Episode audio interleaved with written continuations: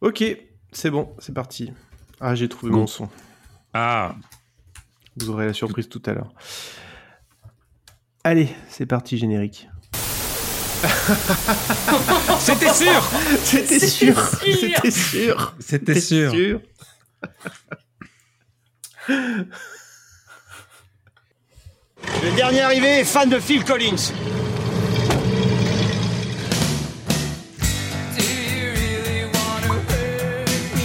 Il y a des gens qui n'ont pas réussi parce qu'ils ne sont pas aware.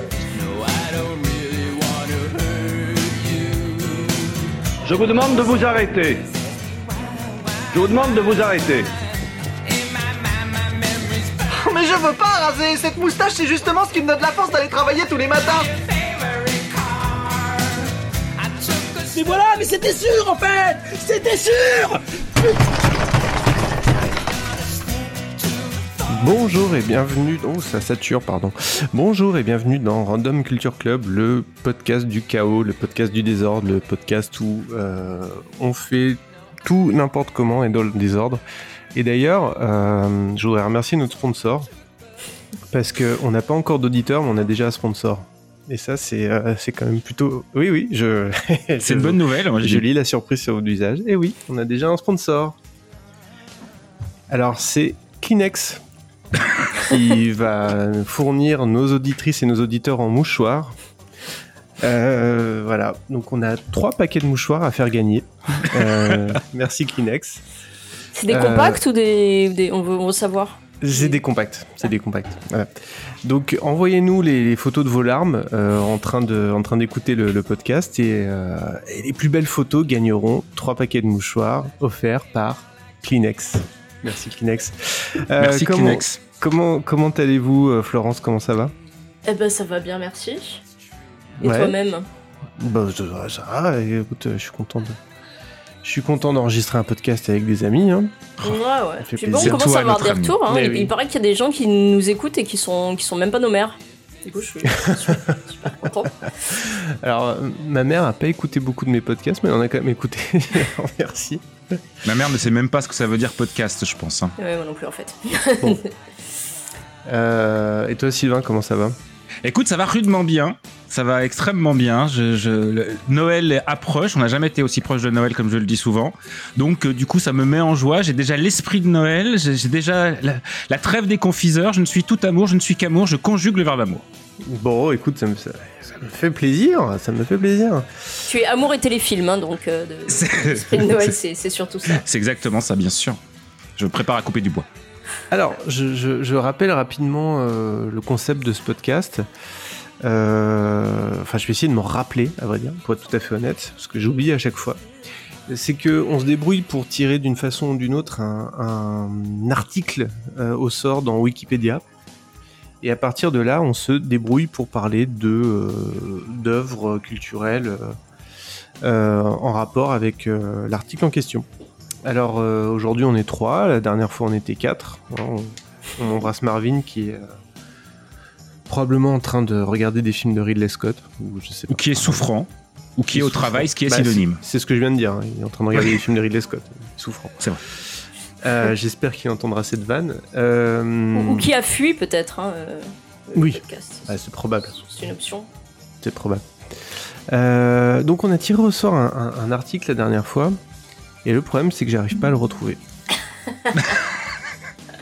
C'était un machin de Vector l'espace. R. Vecteur R. Vector R est un lanceur spatial ultra léger et partiellement réutilisable de la société américaine Vector Space System. Son développement a été interrompu par la défaillance financière de son constructeur au cours de l'été 2019. C'est un petit lanceur d'environ 6 tonnes qui était conçu pour placer sur une orbite basse un ou plusieurs nanosatellites ayant une masse totale d'environ 60 kg. Le lanceur comporte deux étages propulsés par moteur fusée à ergol liquide brûlant un mélange de pro- propylène et d'oxygène liquide. Bravo, bravo. Donc si, Tout si ça je- de tête. hein. Si, si je comprends bien, c'est une espèce de, de, de, de- de- petite fusée qui sert à envoyer des trucs dans l'espace. C'est ça, aurait c'est dû comme servir quoi. Qui qu'aurait dû servir. Ouais. Mais ça a c'est- pas- ça n'a pas Ouais. fonctionné. C'est, c'est, c'est... Je ne dirais pas que c'est un échec. Je dirais que ça n'a pas fonctionné. Mais ça n'a pas fonctionné. Euh, donc voilà, donc vous avez, euh, nous avons chacun, chacune préparé une chronique en rapport avec euh, cette petite fusée qui aurait dû lancer des trucs dans l'espace mais qui n'a rien fait. Je trouve que j'aime bien, j'aime bien cette idée, cette métaphore. Trouve que c'est, c'est un peu un, un joli symbole. Bah, c'est voilà. Le truc, ça aurait dû lancer des trucs dans l'espace, mais finalement, ça a rien fait. Euh, alors. Alors. Je commence, c'est ça? Non. Ah. Si, mais pas tout de suite. Non. Pas t- euh, L'équipe des jaunes, c'est maintenant l'heure de l'épreuve des poteaux. Mais attention, nouvelle règle. J'y ai rajouté des petits clous, tout rouillés, avec le tétanos, ainsi que des petites fourmis rouges qui piquent, incurables. Attention, non, nouvelle règle, j'ai mieux. J'ai mis des petites braises. Ça brûle les petites braises. Et puis, nouvelle règle. Alors, nouvelle règle. Euh, on a 15 minutes chacun. Ah, ok. On a 15 minutes par sujet plutôt. D'accord. Par contre, je sais pas où commence le. Enfin, déjà, j'ai pas de chronomètre. et. Et je sais pas euh, quand lancer vraiment. Mais bon, je vais regarder ma montre. J'ai l'habitude. Ou alors, ce qu'on dit, c'est qu'il y en a- un qui, en a marre, il dit Bon, ça fait 15 minutes. Ouais, c'est ça. Bon, on devrait faire ça en réunion au boulot. Ah, ça fait 15 minutes que tu parles. Ouais, Tu maintenant, tu fermes ta gueule. Sinon, je propose Euh. qu'on s'équipe avec, tu sais, les petits trucs qu'ils ont les joueurs d'échecs là, euh, où à chaque fois que quelqu'un parle, ça. on Ah ouais, dessus ouais et- les, les- les petites montres, ouais. Ouais, ouais, alors, Euh, c'est cumulé ou est-ce que c'est par exemple vous m'interrompez pendant que je dis des trucs, ça compte de mes 15 minutes ou c'est retranché de tes 15 Attends, on minutes on interrompt jamais personne. Je, je vois pas trop d'où- de quoi tu veux Bah, parler. c'est là où effectivement je me dis qu'on Non, mais c'est vrai qu'interrompre les gens, c'est très mal connu. Enfin, c'est pas du tout notre style. euh, Enfin, je, je vois pas. non, pas pas le genre de la maison. Donc 15 minutes, tu disais, Martin. Tout à fait. Euh, tout à fait, tout à fait. 15 minutes après, à partir du, du jingle, qui est en train de se charger tout Sous-entend doucement qu'on risque d'être trop, trop long. Sinon. à cause de, à cause de la fibre. Euh, non, en fait, c'est juste pour rigoler. 15 minutes, c'est à peu près le, le nombre de. Enfin, c'est le. Pardon. Pardon, je t'ai je t'ai interrompu avec un jingle, en fait. Non, non, c'est pas grave, c'était pas très intéressant. Mais qui s'est auto-interrompu lui-même, mais qui va redémarrer lui-même.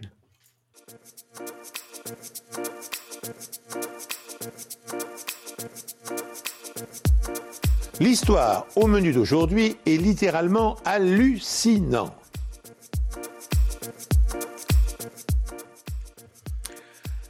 Alors, on commence toujours par le contexte.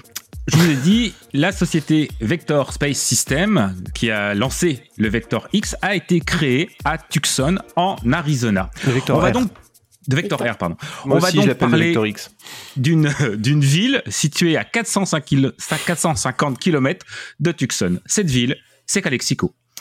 Calexico, eh, ça c'est pas de l'intro. Calexico, c'est un groupe euh, qui est originaire de Tucson en Arizona. Enfin, ils sont pas vraiment originaires de, de là-bas puisque Joe Byrne est né au- à Montréal, John Cupertino est américain, mais ils se sont rencontrés à l'université d'Irvine en Californie où euh, ils, euh, ils faisaient partie d'un, ils ont été repérés et ils ont été, ils faisaient partie d'un groupe que, que, que beaucoup connaissent, qui est le groupe de Owie Geld, O-W-E, O-W-E, je sais jamais comment le dire, de Jan Sant. Ils ont sympathisé et ils ont Ah fait oui. un groupe ensemble et ce groupe est devenu Calexico. Euh, Jan Sant, c'est un groupe qui est, qui, a- qui est protéiforme, qui a, qui a eu plein de, plein de versions différentes. C'est une sorte de mélange entre du punk et de la country. Comme ça, ça vous, ça vous donne bien un esprit. Vous voyez tout de suite de quoi ça, ça parle, quoi. Bah, moi, je connais, j'aime bien, alors du coup, euh, je vois, mais du coup, c'est vrai que quand on connaît pas, je... ouais, si, du punk et de la country, bah, euh, comme, le, comme la chanson de Jackass, un peu. C'est ça. Alors, j'ai eu toutes les peines du monde de, de, de, de définir parce que qu'est-ce que c'est qu'Alexico? Bon, c'est un groupe donc américain, on l'a dit à Tucson, euh, en Arizona, donc on, on sent déjà le désert, on sent tout ça. Et en fait, bah c'est tellement de choses qu'Alexico. Qu'Alexico, c'est c'est un peu de la pop quand même. Et on va écouter un extrait qui s'appelle Maybe One Day. Maybe on Monday. Staring into the glow where the branches burning low. Sparks shooting out like stars,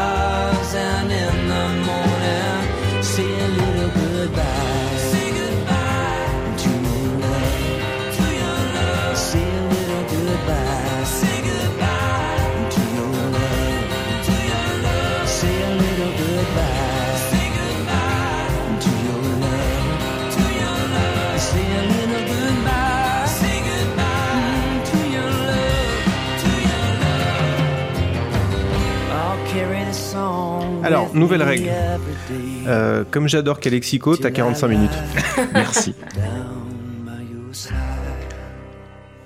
Vous avez entendu qu'Alexico, c'est de la pop, mais c'est surtout une voix, la voix de, euh, de Joe Byrne. C'est-à-dire, il a une voix tellement ample, tellement, tellement belle, qui est capable de monter relativement haut et de descendre extrêmement bas. Et vous l'avez entendu aussi, c'est des orchestrations. Et un des, des, des particularités de Calexico, c'est comme les deux membres fondateurs, euh, Joe et John, comme on va les appeler, sont particulièrement musiciens puisque chez chez euh, John Sand, il faisait notamment la section rythmique. Donc on va se retrouver avec des albums avec beaucoup d'instrumentaux. Il y a au moins deux ou trois instrumentaux par par disque. Et ces instrumentaux qui dit instrumentaux dit évidemment bah, un petit peu musique de film et qui dit musique de film, on dit le plus grand créateur de musique de film et ça va forcément vous faire appel à deux trois petites bricoles.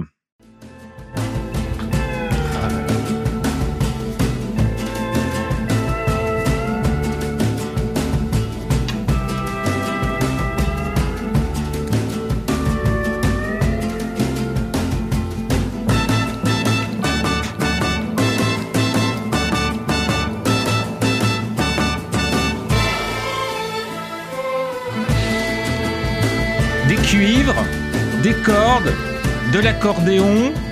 On n'est pas vraiment dans, dans de l'americana. hein. On est, on est, bah, ça est passé par l'Europe. C'est-à-dire que là, on est purement dans de la musique très Ennio Morriconienne, très whisky spaghetti, très whisky spaghetti, n'importe quoi. L'alcool me manque, pardon, j'ai pas bu depuis hier. J'aimerais bien Euh, ce- les whisky spaghetti, c'est les westerns faits en Écosse, c'est ça? C'est ça. Très, il était une fois dans l'Ouest. Donc, euh, c'est en gros la vision fantasmée de l'Amérique par l'Italie qui est revenue en Amérique et qui est à nouveau, euh, qui sert à nouveau d'influence pour un groupe euh, d'A- d'Arizona, donc dans, le désert. Et donc, on va retrouver dans cette musique instrumentale plein d'influences étonnamment européennes. Euh, L'accordéon, c'est quand même un instrument relativement européen. On va retrouver, je vous ai dit, plein d'in- d'inspirations morriconiennes. Euh, c'est ça qui est bien avec Calexico, c'est que on a vraiment, je vous l'ai dit, une multitude de genres. On peut encore passer à un autre genre. Qui dit trompette, bah dit un peu bah, mariachi, Espagne, Mexique. Eh ben, on va écouter un petit bout de mariachi avec Cumbia del Nonde. Je donne le titre comme ça, vite. C'est plus facile pour moi. Ah, pas. Non mais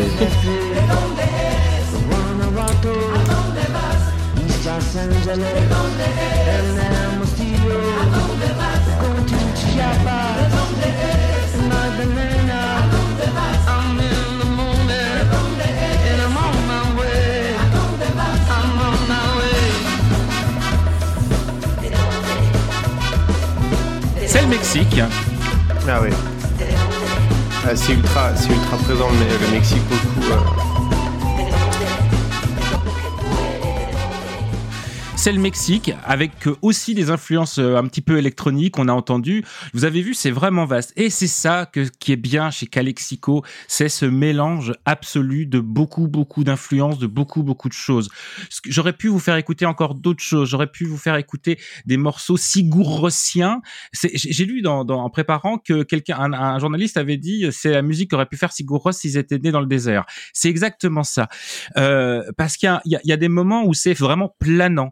Euh, si, euh, Calexico a aussi une particularité, c'est qu'ils ont fait je ne peux pas vous dire le nombre d'albums, il y en a pas tant que ça, mais il y en a plein qui sont vendus que dans les concerts. Il y a notamment un- un- une compilation qui s'appelle Selection from Road Atlas de, de 98-2011, qui est une sélection de vinyles où ce n'est que des enregistrements live. Vous avez des versions de 10 minutes complètement planantes qui pourraient presque faire passer, enfin, se faire passer pour du Pink Floyd. Vous avez des, vous avez des, des, des morceaux de fête, vous avez des balades super, et vous avez des morceaux qui mettent le feu, comme ce Crystal Frontier, par exemple. Comme ce Crystal Frontier par exemple. Comme, par exemple. Mais c'est c'est un exemple. Bien sûr.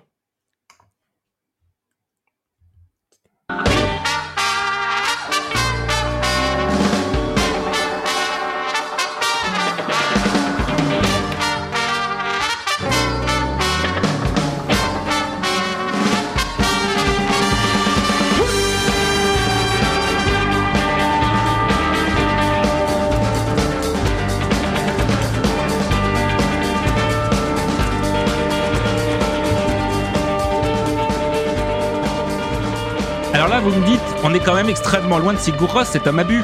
Bah oui, mais c'est ça qui est bien chez Calexico, c'est cette variété. C'est- très compliqué. Il y a plein de, de groupes où vous écoutez un morceau, vous pouvez. Et C'est le morceau phare, le morceau totem. Chez Calexico, il n'y a pas vraiment de morceau calexicien. Quand vous écoutez, ça ressemble à du Calexico parce qu'il y a une patte, parce qu'il y a une, un savoir-faire, il y a cette voix incroyable, mais il y a aussi surtout ce, mélange de genres permanents, c'est-à-dire ce, un mélange entre parfois de la pure douceur et de la, de, de la fête, et le tout avec un fond de mélancolie et aussi avec un fond qui n'est pas rigolo. Cette chanson, Crystal Frontier, parle euh, de mort de migrants, c'est-à-dire ils sont à la frontière mexicaine et beaucoup, beaucoup, beaucoup de leurs chansons parlent du fait de qu'il y a eu un mur qui a été construit entre le Mexique et Crystal Frontier, donc la, la, la frontière de cristal, ça raconte l'histoire de gens qui traversent le désert et qui sont en train de mourir. Je suis en train de voir euh, mon copain et je suis en train de voir qu'il est en train de mourir parce qu'il n'a pas d'eau. Euh, dans un- une autre chanson où ils, ils- ils vont parler du fait que euh, la- le seul espoir qu'ils ont finalement, c'est de se planquer dans un trou en attendant la mort, parce que s'ils se font choper par la police, ils vont tous se faire renvoyer chez eux. Donc on est on n'est pas dans des dans des textes. Je suis extrêmement exalté, faut que je me calme. On n'est pas dans des Ah textes. non, non, exalte-toi, exalte-toi. Merci, pardon. On n'est pas dans des textes euh, je t'aime, tu m'aimes, c'est fantastique. Il y en a évidemment quelques textes de chansons d'amour, mais on est dans, dans, dans, dans de la chanson quelque part à texte qui dénonce, qui est, qui est, qui est très, qui est éminemment politique et qui qui, qui, s'inscrit vraiment dans une époque et donc et dans leur pays, c'est-à-dire dans, dans là où ils habitent quoi. Euh, et ce, ce, ce, ce- la qualité de, de, de Calexico fait que ça reste toujours bien, c'est-à-dire qu'on n'est pas dans de la chanson de la protest song euh, américaine, mais on est dans, dans, dans, dans certes parfois de la mélancolie dans le propos, mais on est toujours avec une exécution et avec une musicalité qui est rarement atteinte. C'est-à-dire que même les plus mauvais albums de Calexico sont un cran au-dessus de tout le reste de la production. Donc c'est compliqué pour moi de vous dire quoi écouter. Parce qu'en plus comme je vous ai dit ils sont extrêmement polyvalents.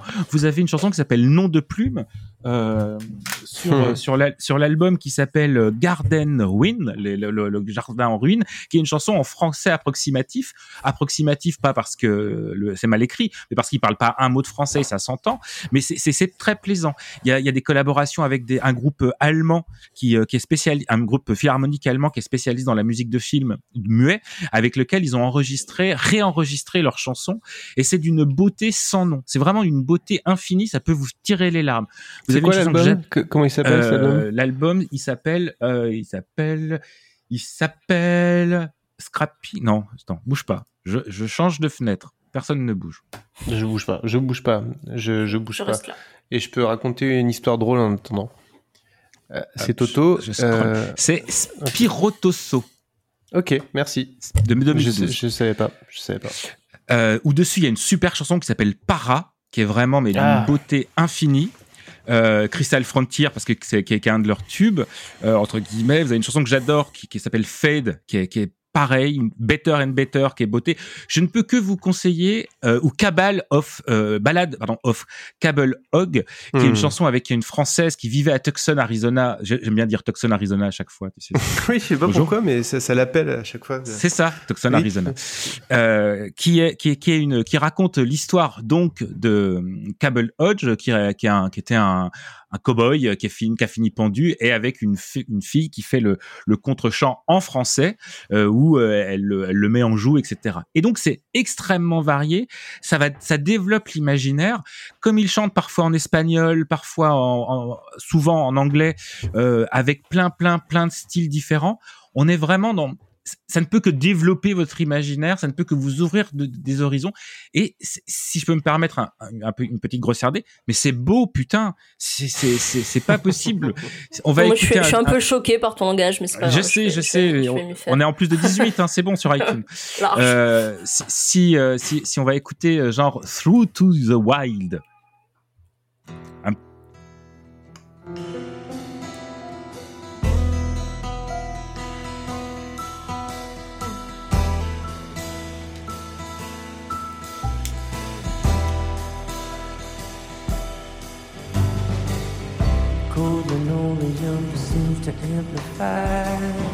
Vas-y, ose dire que c'est pas beau si t'oses. Vas-y, viens. Alors là, moi je, suis un- je, vais, je vais en parler juste après, mais je suis un Calexicozouz, hein, donc. euh,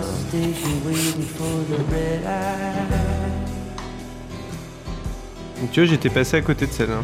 Et pourtant, euh, mais c'est parce qu'il y, a- il y a beaucoup, beaucoup. Ils Il y en ont a fait tellement d'albums. Ils ont fait tellement d'albums, c'est compliqué. hein. Ça, c'est sur The Strip That Keeps Us, qui Ouais. date de 2018. Et Pourtant, j'ai Pour beaucoup finir, écouté. pour finir, deux petites choses, enfin trois petites choses. J'ai très peu préparé puisque je, je voulais, comme c'est une musique qui me touche énormément, je pense que vous l'avez, vous l'avez à peu près tous compris. Je voulais garder une sorte de spontanéité. Deux choses pour finir, c'est un bon groupe, c'est pas compliqué. Si on a un bon groupe ou un bon chanteur, à un moment, on fait un disque de Noël. Si on n'aime pas l'esprit de Noël, c'est qu'on n'est pas un bon groupe. Le dernier album de Calexico s'appelle Seasonal Shift. Il est sorti euh, en fin d'année dernière et c'est un album de Noël où ils reprennent évidemment Happy Xmas War is Over, Christmas All Over Again euh, et plus des chansons originales à eux de, de- sur Christmas. Donc on ne peut pas être mauvais si on fait un album de Noël. Je veux dire, c'est- génétique. Et enfin, ils ont aussi collaboré avec plein de gens, donc quelqu'un que j'aime bien, qui va avoir le mot de la fin. Peut-être euh, lundi? Non, pas peut-être lundi. Non, c'est fin tout simplement. De la, de la, de la toute fin, quoi. Comment? Toute Ah, fin? Fin. Bah oui, fin. D'accord, ok. C'est dommage. Enfin, c'est. Calexico, Calexico. Ah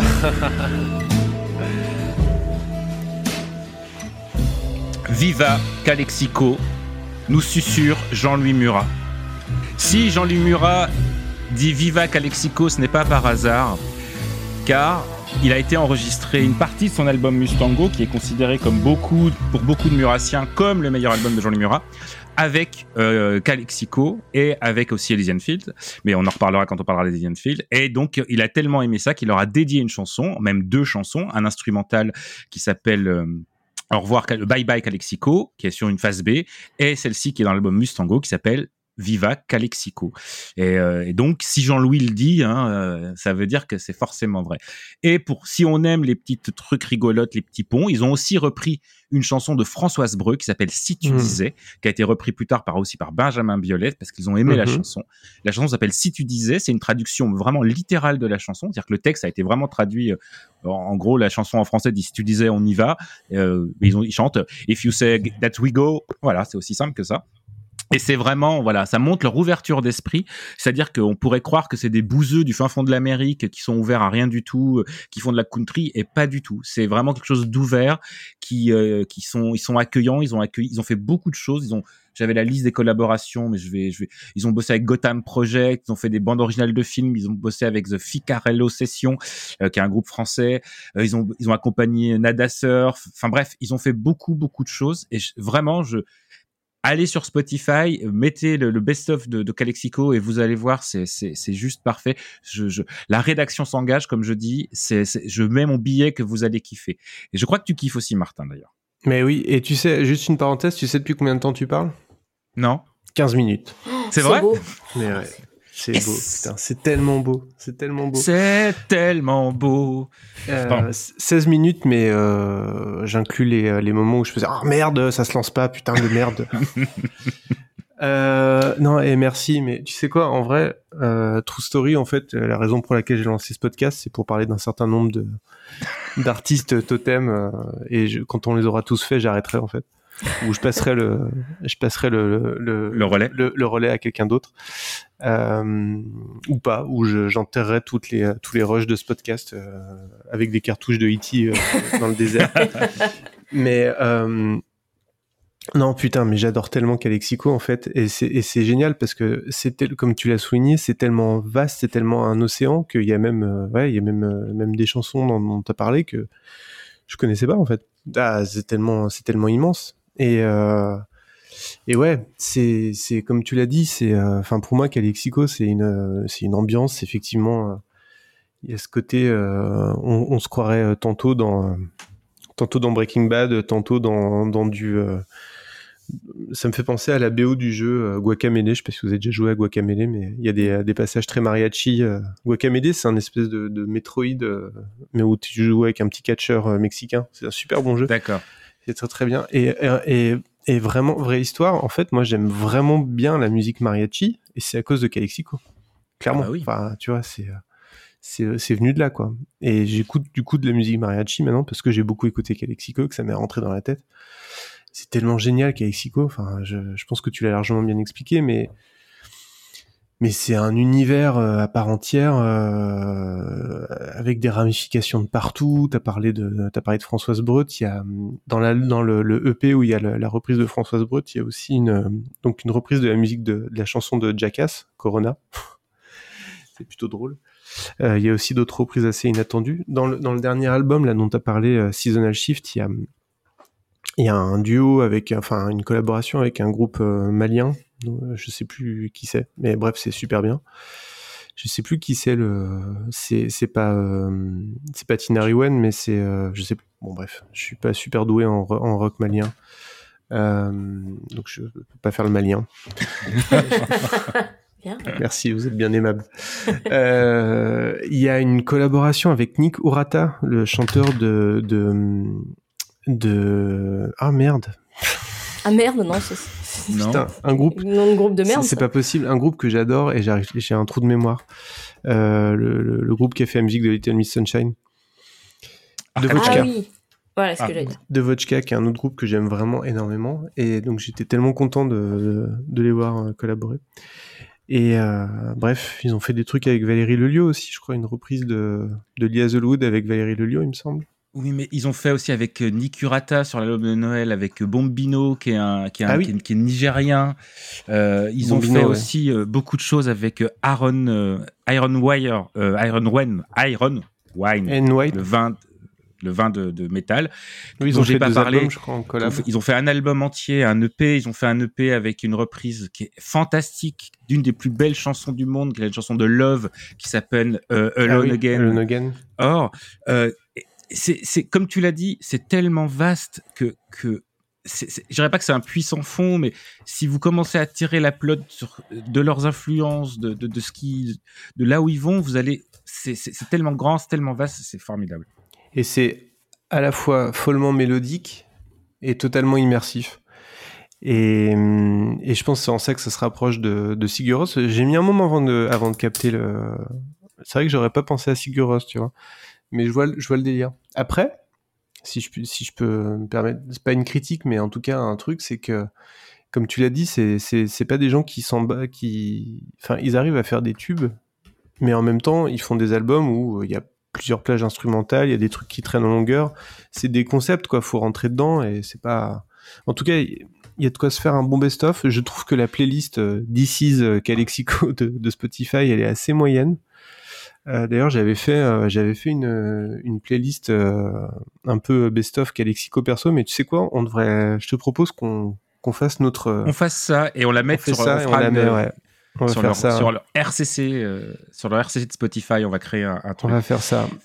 Et, c'est pour ça que euh, c'est pour ouais. ça que j'insistais beaucoup sur l'aspect live aussi, puisque en live il y a- ils ont vraiment et cette énergie et ce truc planant qui sont qui va qui va vous prendre quand je vous parlais de Fade, euh, qui est une superbe chanson, la version de la, la version live qui est sur le le coffret dont je vous parlais tout à l'heure, elle dure euh, 12 minutes euh, et ça passe crème et elle est elle est elle est formidable. Si vous écoutez ce podcast en 2021 ou en 2022 mais en début d'année, sachez qu'ils seront le 12 mai à Paris. Donc si vous Ouais. avez l'occasion, n'hésitez pas à aller les voir. Si vous écoutez ce podcast plus tard, puisqu'il sera là pour la postérité, vous avez raté le 12 mai à Paris 2022. Ils étaient à Paris. C'était génial. C'était, j'ai passé un très bon moment. et j'allais dire, vous avez de fortes chances de nous y voir. Vous avez, il y a de grandes chances. Ouais, ouais. Et c'est, Ou alors, faudra peut-être faire un disclaimer. euh, finalement, on en était au huitième confinement à ce moment-là, et du coup, euh, du coup, Attention. Donc voilà, je- je- je- je- j'ai essayé vraiment de pas vous raconter l'histoire, de pas vous raconter trop de choses, mais de, de- de vraiment vous, vous dire que c'est vraiment quelque chose qui prend au trip. Et la musique, c'est aussi ça, c'est quelque chose qui vous, qui vous, qui vous accroche, quoi. Ouais. Et c'est, c'est, un fi- c'est- je trouve que Calexico, c'est quelque chose qui accroche et vous pouvez très bien rester dans la première partie, c'est-à-dire les choses très pop, genre Maybe on Monday, des chansons comme ça, et ou alors aller plus avant et creuser et vous allez, vous allez en ressortir heureux et vous allez en ressortir amoureux, vous allez avoir envie de grand espace, et puis vous allez être mélancolique parce qu'il y a des fois où c'est super triste, et c'est ça qui est beau aussi. Ouais. Il y a, si vous voulez, euh, parce que là, nous, on a, on a plus euh, parlé que. Enfin, Écoutez, bref, on est dans un format où on parle plus qu'on met de la musique. Si vous voulez euh, une bonne porte d'entrée, je trouve que c'est le que je conseille souvent, c'est le le Very Good Trip de Mishka Asayas qui leur a dédié. Oui, il y en a fait- dédié deux. Ah, il en a fait deux, je savais pas. Il en a fait deux de- à deux jours d'intervalle qui sont qui sont euh, qui sont qui sont très très bien. Ouais. Oui, effectivement. Euh, et du coup, j'avais pour pour tout te dire, j'ai regardé quel morceau il avait mis pour pas mettre exactement les mêmes, pour pas Mm. que pour pour pour euh, que Pour, pour si jamais qu'on l'a pas copié. euh, C'est ça. euh, Mishka, si tu nous écoutes, euh, on te kiffe et on te copie pas. voilà. parce et on qu'on- attend le dictionnaire du rock. Parce qu'on Des peut nous, citations, pas du, pas du plagiat. parce qu'on on peut, on peut nous faire beaucoup de reproches, mais pas celui de plagier parce que c'est trop de boulot. Ouais, c'est clair. Voilà, Calexico, écoutez, c'est super bien. Le dernier album de 2022, qui est un album de Noël, ça tombe bien, on n'a jamais été aussi proche. Et si, pardon, je devais vous conseiller un seul album, Pardon. Non, vas-y, Ah, excuse-moi. poursuis, poursuis, pardon. Si, si je devais vous, vous conseiller un, un seul album pour vraiment genre la quintessence euh, de Calexico, Calexico, peut-être l'album qui s'appelle Fist, Fist of Wire, la peur du, du métal, la peur de- de- du fer, qui est l'album de 2003 où dessus vous allez retrouver Quattro, euh, Blackhead, qui ressemble à du Portiched carrément. euh. donc voilà, c'est, c'est- ça peut être une bonne porte d'entrée ça. Très bien. Et, Voilà, Et on fera notre playlist. On fera la playlist avec grand plaisir. Bon. Bon, bah moi je connaissais pas du tout. Tu vois, en fait, avec Martin, on est tellement dans notre truc, on oublie totalement qu'il y a des gens qui nous écoutent. On parle entre nous de Calexico, on est content. tu vois. Non, non, mais cela dit, euh, comme euh, comme t'as as annoncé il y a, il y a quoi, il y a trois semaines, hein, maintenant, dans trois heures que Oui, tu que allais parler de, de ça, je me suis dit que quand même j'allais j'allais faire mine de m'intéresser au truc et j'ai lancé un album euh, au pif en fait.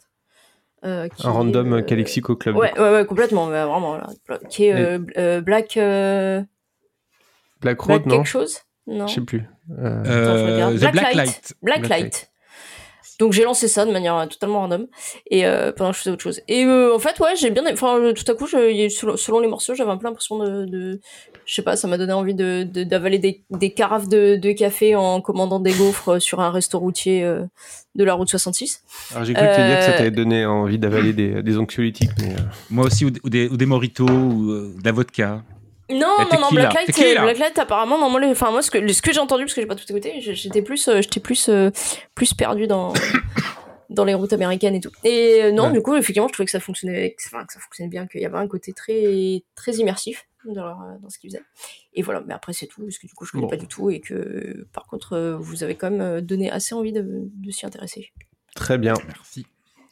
Et je suis assez d'accord, pardon, pour les, Pardon. les, les groupes de, de, de, de musique euh, qui font forcément. un- les meilleurs groupes font un, un album de chant de Noël. Parce que, parce que ici, nous, à partir de bientôt, là, ce qui va tourner en boucle, c'est le, le Christmas song de Bad Religion, en fait, euh, qui, qui, qui tourne, qui tourne non-stop euh, en décembre euh, dans, la, dans la baraque. Et du coup, ça, voilà, ça, ça appuie ton propos. euh. Ah, mais je, vous- je vous préviens, je vous parlerai de Florent Marchais qui a fait un album de Noël, je vous parlerai de Polyphony Spree qui a fait un album de Noël, je vous parlerai de Nat King Cole qui a fait un album de Noël, Christopher Lee, hein Christopher Lee un album Christopher Lee, euh, 80, 90 ans euh, passés, a fait un superbe, euh, enfin superbe, enfin moi j'adore, mais bon, parce que ouais, album de, de, de Noël assez, assez métal. Bon. Pourquoi pas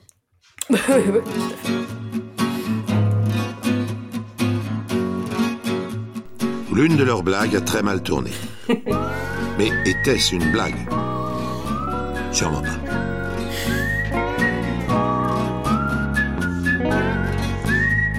Je crois que c'est mon préféré. J'ai fait un post euh, LinkedIn.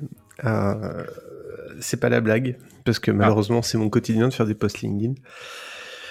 Et euh, j'ai fait un post LinkedIn. Enfin, malheureusement, il y a des choses pires dans la vie que faire des posts LinkedIn tous les jours. Faut pas exagérer non plus. Mais bref, j'ai fait un post LinkedIn où, euh, où je faisais une accroche euh, en citant Pierre Belmar. Bah, ça a pas marché du tout. J'ai été extrêmement déçu. Je me suis dit que. ce Hasard, réseau- coïncidence? Je ne pense pas. je me suis dit que ce réseau ne me méritait pas. Rude, Euh, ru- rude, rude audience, hein, LinkedIn.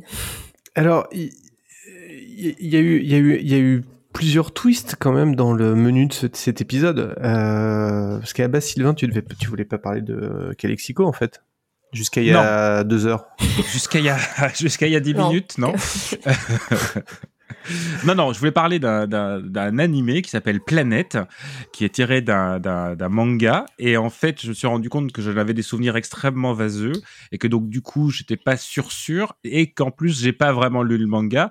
Ce à quoi Flo a répondu, mais c'est pas grave, moi j'ai lu le manga, mais j'ai pas vu l'anime. Mais bon, ceci dit, j'ai des souvenirs extrêmement vaseux du manga. Donc là, ça aurait été genre. Alors, je crois que c'est ça. Peut-être que je confonds avec Cowboy Bebop. Pas. parce que c'est Sunrise, c'est pour ça. Même pour le RCC, c'était trop random, là, hein, clairement.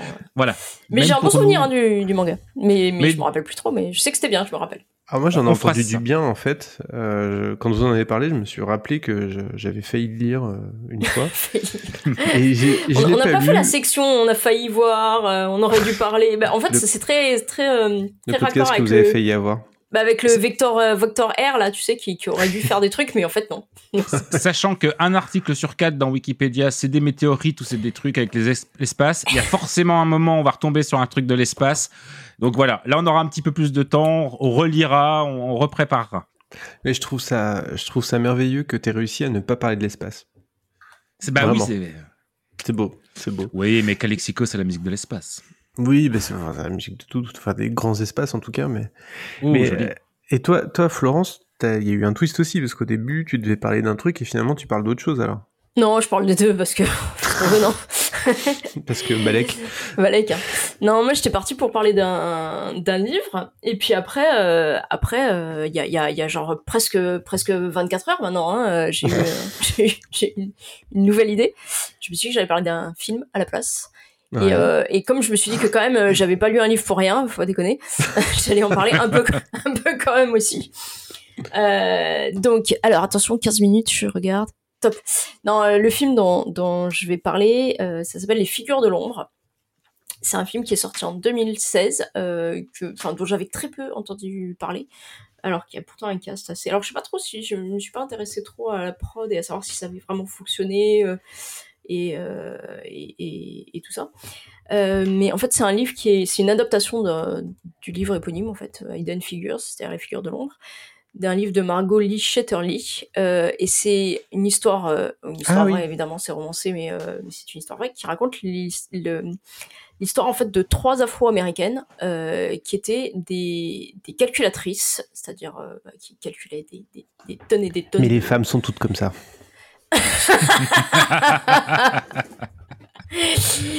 Bon, bah euh, voilà, allez, au revoir. Donc des calculatrices, mais pas pour n'importe qui, et pas uniquement pour leur, euh, pour leur bon plaisir. Non, pour la NASA, euh, à une époque où être déjà femme et afro-américaine euh, aux États-Unis, c'était pas, c'était pas, bon, c'était pas ouf. C'est le meilleur statut. situation. Et alors, en plus, bosser pour la NASA, euh, ça rajoutait un peu un truc. euh, truc, voilà. Donc, euh, donc ces trois femmes, en fait, elles ont, elles ont énormément compté dans le, bah, dans la course euh, américaine à l'espace. Et, euh, et comme toutes les femmes, euh, évidemment, euh, l'histoire a, longtemps occulté leur, nom, parce que c'est le principe. Et, et cette histoire, elle est ressortie il y a quelques années, notamment par rapport à ce livre, et puis du coup par rapport à ce, film. Et, ça a mis vraiment en lumière peu toute leur, implication.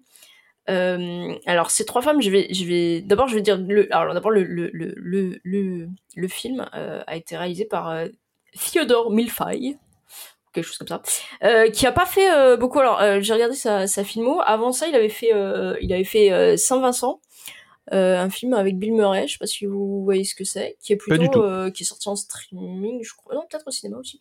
Euh, que moi j'avais bien aimé en fait, un truc assez recommandable, euh, assez assez classique, où Bill Murray en fait euh, c'est le, le vieux grincheux, hein, parce que c'est Bill Murray Bill Murray. Voilà, bien, bien grincheux, euh, qui, euh, bah, qui se retrouve avec euh, son petit voisin de, de 12 ans, que la mère qui bosse tout le temps lui colle un peu dans les pattes. Et, et ben, voilà, ils vont nouer une relation, une relation assez sympa. Donc voilà, il avait juste fait ça avant le, réalisateur, et je suis pas sûre qu'il ait fait un truc après d'ailleurs. Donc voilà, donc on suit en fait les, les vies, enfin les vies, pas les vies entières, mais on suit une, une, une tranche de vie de ces trois personnes qui s'appellent Catherine Johnson, Dorothy Vaughan et Mary Johnson, qui ont Mary Jackson pardon, qui ont donc euh, vraiment euh, vraiment existé. Euh, et ben, on va suivre en fait bah, toutes les difficultés qu'elles ont, qui sont qui sont liées à leur statut de femme afro-américaine, et toutes les difficultés qu'elles vont avoir à s'imposer un petit peu au sein de la NASA et au sein du programme aérospatial, alors que on a affaire à trois, enfin dans, dans trois styles différents, mais à trois génies, génies vraiment. Et la première, par exemple, donc Catherine Goebel Johnson, c'était euh, c'était vraiment en fait un- une, prodige, une prodige des maths, euh, très très jeune, et euh, sincèrement la calculatrice, euh, calculatrice vivante, quoi. C'est-à-dire qu'elle pouvait calculer des équations de tête, des trucs absolument, des trajectoires, des trucs, euh, des trucs complètement fous. Euh, alors, elle, plus jeune, elle va enseigner les, les maths. Alors déjà, c'est des femmes qui, euh, rien que pour arriver euh, là, c'est-à-dire qu'elles ont dû aller dans des écoles euh, qui étaient réservées aux noirs, et, euh, et, même là, enfin, elles, ont eu des, parcours, euh, euh, assez, exceptionnels, très très jeunes, quoi. Elles étaient vraiment très très douées, elles ont été remarquées, donc on leur a permis de faire un petit peu des études, des études plus poussées. Et Catherine Jackson, par exemple, elle, au départ, elle enseignait les maths. Elle a eu trois filles. Elle a perdu ensuite son mari, donc elle était veuve avec trois filles afro-américaines. Et elle a quitté son poste de- de- d'enseignante et elle, elle a réussi à intégrer euh, la NASA. Vous voyez, dans les années 50, euh, afro-américaines, trois filles veuves euh, qui arrivent à aller bosser à la NASA. Ouais, c'est assez fou. Hein. Ouais, ouais, enfin, moi, quand je vois l'investissement que, que, que me prend juste de me lever le matin, euh, genre, euh, clairement, on part, on part pas tous avec la même, euh, hein, avec On la même pas niaque tous dans la-. Voilà, hein, part pas tous avec la même niaque dans la vie, mais bon. Et, et donc, euh, elle, euh, elle, à la NASA, en fait, son rôle, c'était de vérifier euh, les calculs. Euh, de vérifier, Mm. c'est-à-dire qu'il y avait des, ce qu'on considérait un peu comme des vrais scientifiques qui euh, faisaient plein, plein, plein, plein de calculs parce qu'on n'avait pas d'ordinateur euh, à cette époque-là.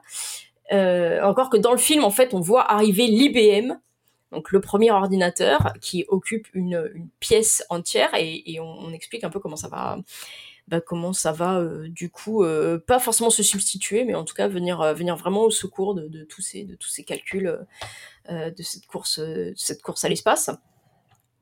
Et, et donc elle, au départ, elle est là uniquement pour vérifier tous ces calculs, et en fait assez rapidement, elle, elle va, elle va, elle va, comment dire, elle va être de plus en plus impliquée dans notamment la mise en orbite du premier américain, c'est John Glenn.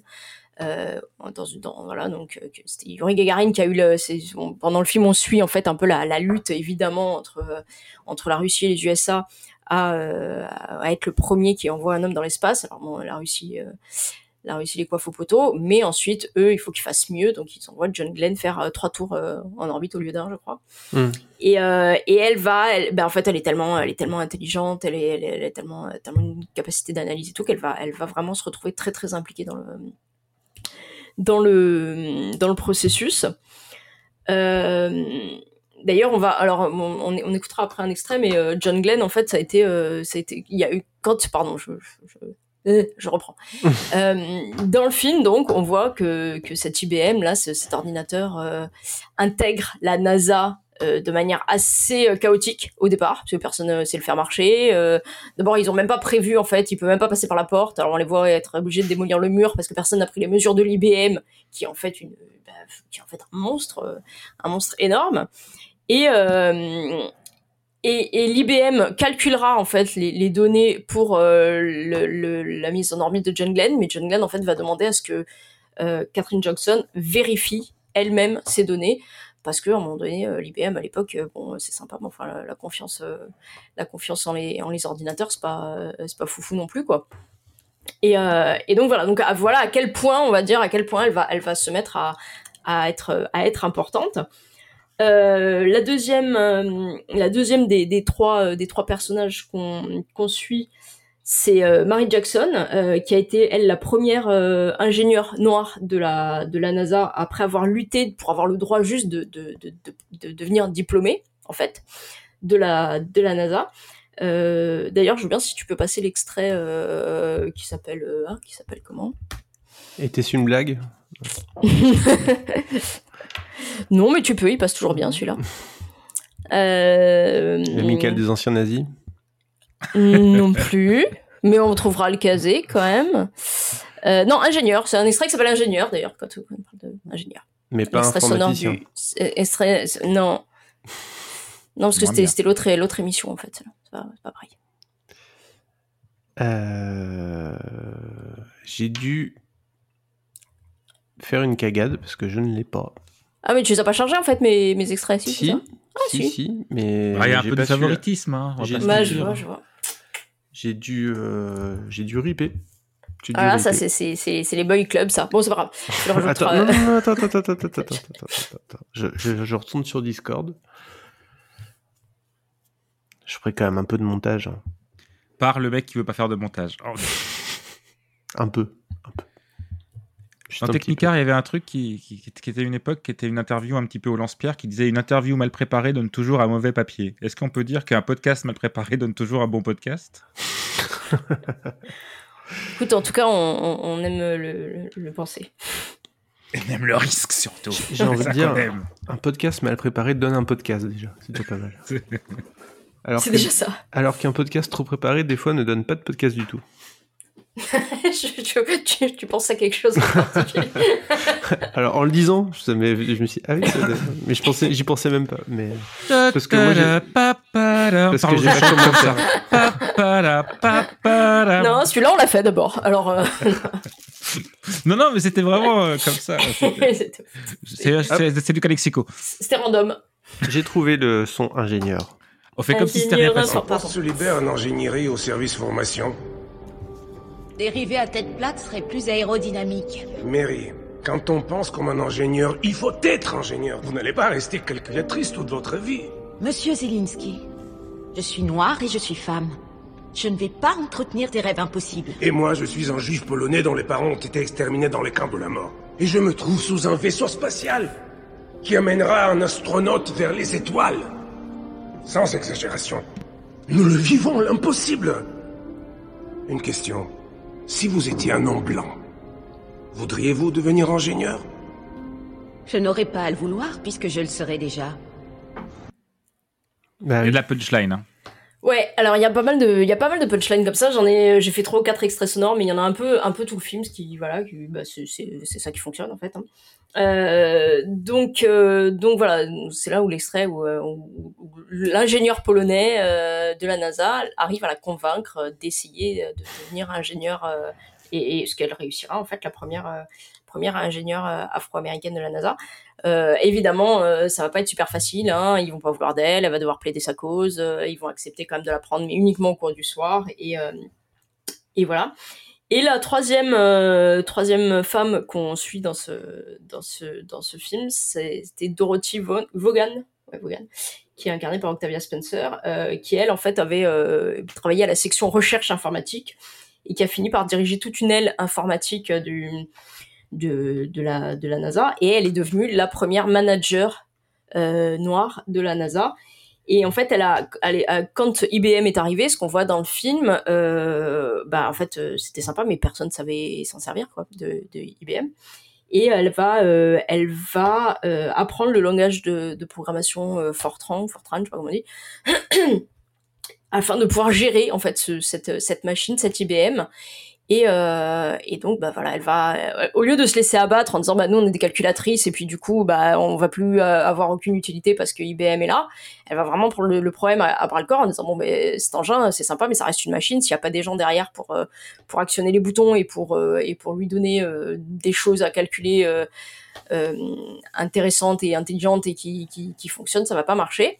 Et donc, elle va réussir en fait à, à, à reprendre toute son équipe, euh, donc dans, et, et, à, et à le- à aider à faire fonctionner euh, cette, cette machine. Euh, là aussi, du coup, on a un extrait euh, qui s'appelle IBM.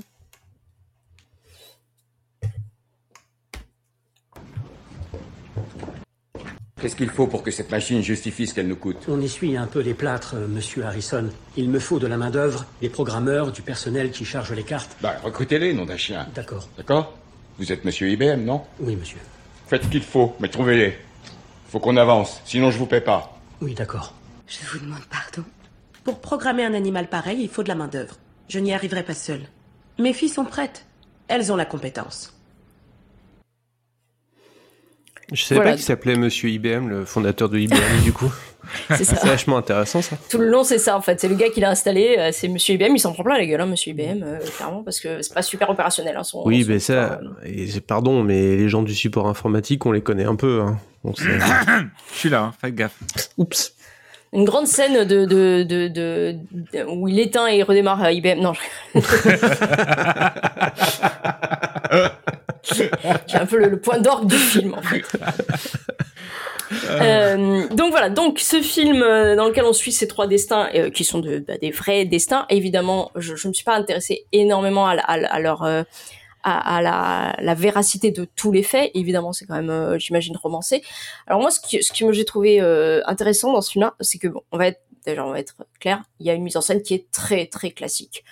Il y a rien, il y a rien qui déborde. euh, voilà, c'est euh, c'est de l'histoire euh, à, la gloire un petit peu de ces de ces trois femmes, en essayant à la fois bah, de montrer les travers de la société américaine de l'époque, avec cette ségrégation, surtout en Virginie, enfin qui est très très très très forte à la fois et on, on nous fait bien comprendre que c'est premièrement envers les femmes parce que déjà les femmes blanches de la NASA on sent que bon elles ont un peu du mal à à exister. Euh, on nous présente un milieu qui est extrêmement euh, extrêmement masculin.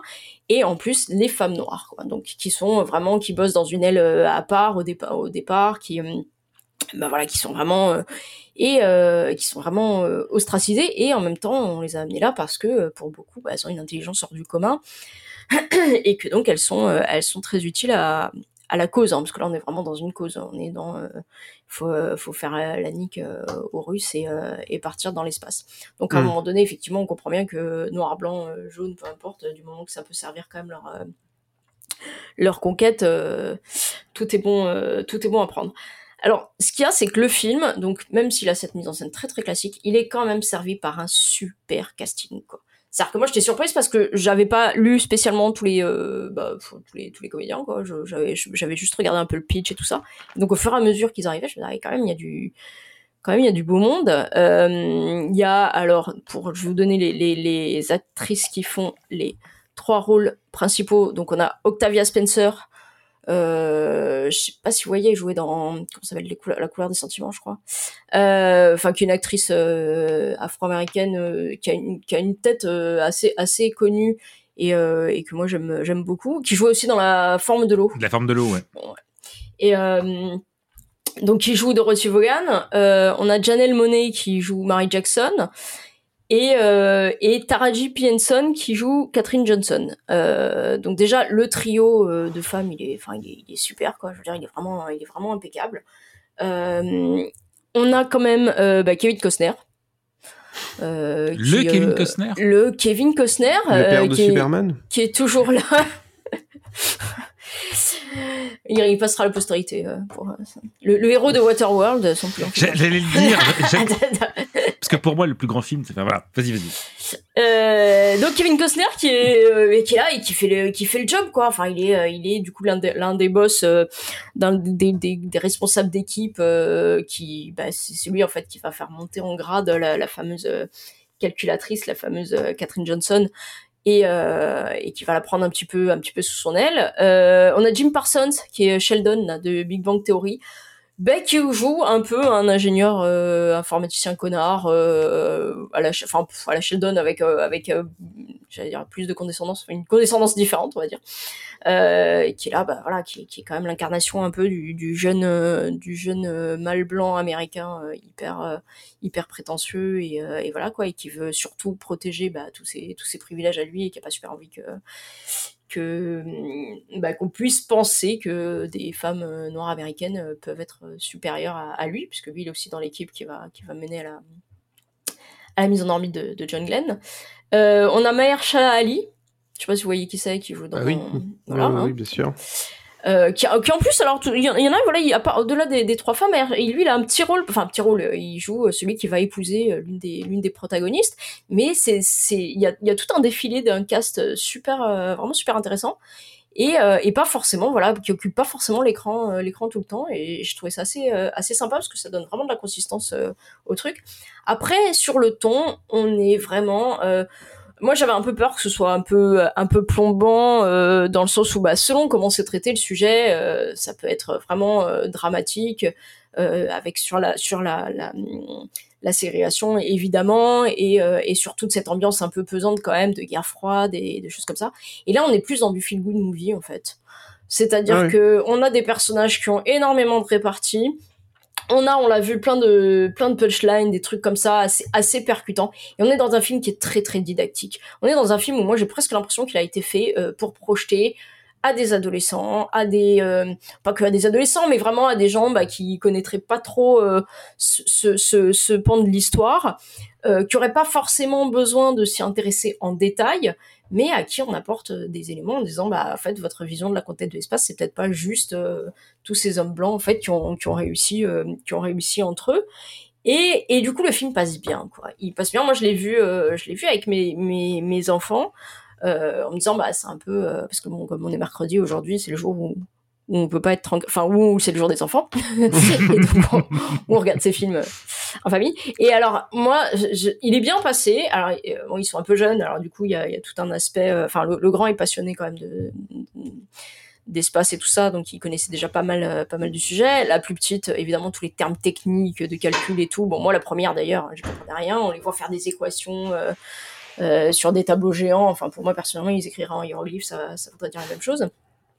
Et euh, mais mais il y a vraiment cet aspect qui est hyper souligné de euh, ben, ces femmes-là, ce qu'elles vont réussir à faire euh, par leur intelligence, par leur par leur volonté, et aussi parce qu'on on présente plusieurs aspects, c'est-à-dire que par exemple il y a un des conjoints de la de la protagoniste, lui c'est vraiment un militant. Il va, on voit faire des manifs euh, pour euh, la libération, pour avoir le droit, euh, pour euh, avoir que les, les, les Afro-Américains aient les mêmes droits que les, les Blancs et tout ça. Et elle, à un moment donné, une des protagonistes dit à son fils, mais moi je fais pas, moi je fais pas comme ça. Donc ça nous présente plusieurs, euh, plusieurs, bah, plusieurs luttes en fait. C'est-à-dire que ces femmes-là, elles vont pas manifester. Alors ça, ça, ça dénigre pas du tout. D'ailleurs, le, la lutte plus active, on va dire, de manifestation, tout ça, mais ça montre vraiment euh, comment, en fait, euh, bah, au, au niveau de plusieurs strates de la société, ils, ils ont réussi, enfin, ils ont réussi, malheureusement, tout n'est pas encore, euh, tout n'est pas encore gagné, mais à, à, euh, à gratter, on va dire, euh, euh, à la fois par une lutte très active, ou bien à la fois par, bah, par des, des, des compétences, en fait, et réussir à, à s'imposer dans des milieux très blancs et très, et très masculins.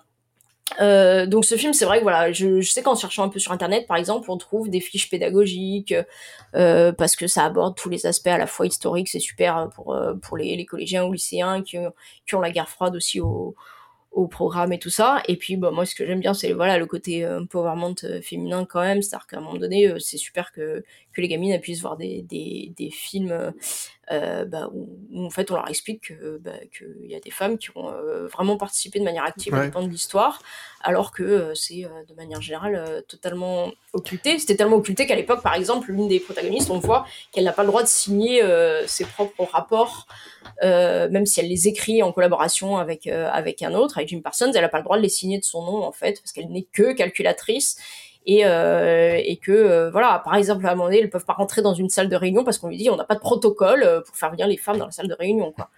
Genre il faut un protocole pour faire venir une salle et quelqu'un et elle, elle lui répond c'est pour ça que c'est vraiment plein de touch bon en même temps on n'avait pas de protocole pour envoyer quelqu'un en orbite quoi. Donc à un moment donné c'est peut-être le moment de c'est peut-être le moment d'innover quoi donc voilà, moi c'est c'est un film, c'est pas un grand film, euh, mais c'est un film euh, qui est euh, qui a vraiment le mérite de- d'exister et de présenter euh, une histoire que moi personnellement je connaissais absolument pas, Hmm. que assez peu de gens euh, j'imagine euh, j'imagine connaissent. Et, euh, et voilà. Et au niveau des punchlines, je veux bien qu'on réécoute d'ailleurs, enfin qu'on écoute aussi les, les, les quelques extraits. Oui, pardon, tu voulais dire. euh, Non, non, non, vas-y, vas-y. euh, Ah. Et euh, du coup, j'avais quoi? J'avais quoi comme extrait? Ah oui, alors voilà, parce que évidemment, euh, le problème, comme je l'ai dit, c'est que c'est à la fois des femmes et des Afro-américaines. Donc là, il y a un extrait où, euh, où on va entendre le personnage de Maher, Maher, Ali. Bon, bref, désolé. Euh, qui parle pourtant, euh, donc lui il est, évidemment afro-américain, qui parle à sa future femme et qui a l'air lui aussi étonné en fait que des que des femmes puissent euh, faire ce genre de, de, de travail. Et c'est pour ça que c'est intéressant parce que ça montre plein de discrimination. Ça montre une discrimination des hommes envers les femmes, des hommes blancs envers les hommes noirs, des hommes blancs. Enfin voilà, c'est ça, ça, ça réunit un petit peu toutes les, toutes les, le, le best-of des ségrégations des années 50. Euh, donc l'extrait, c'est euh, des femmes, je crois, des femmes, un truc comme ça. Quand tu dis femme, c'est- ça me fait penser à quelqu'un d'autre qui était dans l'actualité récemment. Mais... Non, non, je te vois venir. Je l'ai Euh, pensé aussi. mais- Nous effectuons les calculs mathématiques. Bah, il s'est arrêté. Ouais. C'est parce que Euh, j'ai pensé à. Nous effectuons les calculs mathématiques nécessaires au lancement et atterrissage pour le programme spatial. On peut dire que c'est du sérieux. Oui, en effet. On laisse des femmes se charger de toutes ces... Enfin... Je me suis... mal- Évidemment, à l'image, vous imaginez le regard de la femme euh, qui interrompt. Eh euh, bien, je suis surpris que, que des missions aussi exténuantes. Ah, Monsieur Johnson. Si j'étais à votre place, je ne dirais plus rien. Je ne voulais pas vous manquer de respect. Vous l'ignorez sans doute, mais il se trouve que j'ai été la première doctorante noire de l'Université de Virginie occidentale. Tous les jours de la semaine, j'analyse les relevés manométriques pour l'aérodynamique, le frottement et la vélocité.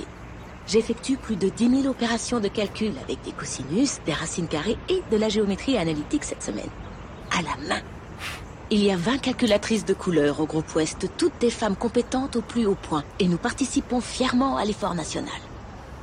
Alors oui, on confie des missions aux femmes à la NASA, Monsieur Johnson. Non pas parce que nous portons des jupes, mais parce que nous chaussons des lunettes. Ah oui, c'est vraiment punchline le film. hein. C'est ça, c'est tout à fait ça. Et c'est pour ça que je dis que je pense que ça a vraiment été, euh, fait volontairement de manière pédagogique et de manière didactique. C'est que si on montre ça, euh, j'ai pas testé, mais à mon avis, si on montre ça à des jeunes, à des ados et tout, c'est vraiment toutes ces phrases-là qui, bah, qui viennent et qui ponctuent le film. Et c'est ça, euh, c'est ça qui marche. Et c'est ça qui, du coup, transmet un message, mais pas de manière, pas de manière lourde, quoi. Pas de manière euh, ni larmoyante, euh, ni euh, à s'apitoyer sur le sort des uns et des autres. Ça aurait pu, hein, parce que le sujet, euh, le, le- sujet de fond, en vérité, il est, il est quand même assez, euh, assez lourd. Et, euh, et du coup, ça fonctionne.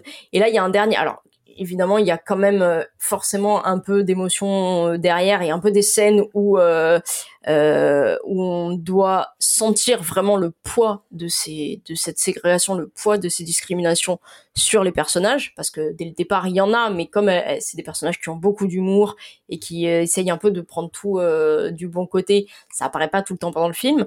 Et, et en fait, il y a une scène qui est qui est très marquante, d'ailleurs qui est un peu récurrente dans le film, c'est que c'est que le personnage de, Catherine Jackson, donc, euh, quand elle demande à aller aux toilettes, donc elle travaille dans cette immense euh, salle remplie de d'hommes blancs, il y a juste une femme euh, aussi qui travaille là, et quand elle demande d'aller aux toilettes, puisque c'est c'est sur un campus, hein, c'est sur la NASA, on lui dit qu'il n'y a pas de toilette pour elle.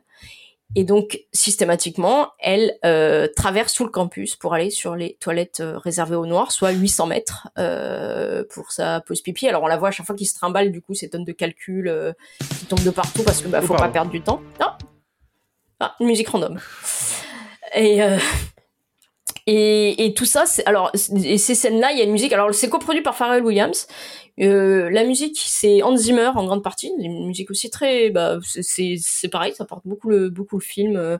Et Pharrell Williams, du coup, il a fait aussi certains certains des morceaux. Et il y a notamment ce morceau où à chaque fois on la voit courir, euh, on la voit courir pour aller aux toilettes. Et c'est tourné de manière humoristique jusqu'au moment où ça l'est plus et et c'est là aussi parce que on, veut quand même montrer bah, notamment Kevin Costner enfin il y a des scènes très euh, bah, qu'on essaye de rendre iconiques où euh, Kevin Costner du coup euh, détruit un, panneau pendant une scène qui dure genre 5 minutes où on le voit en train de, défoncer le panneau à coups de marteau une scène des un panneau avec écrit toilette pour pour gens de, de couleur Hmm. et, euh, et du coup, bah, on peut écouter cet extrait qui est à la fois, il y a des, alors c'est deux extraits qui, qui s'enchaînent.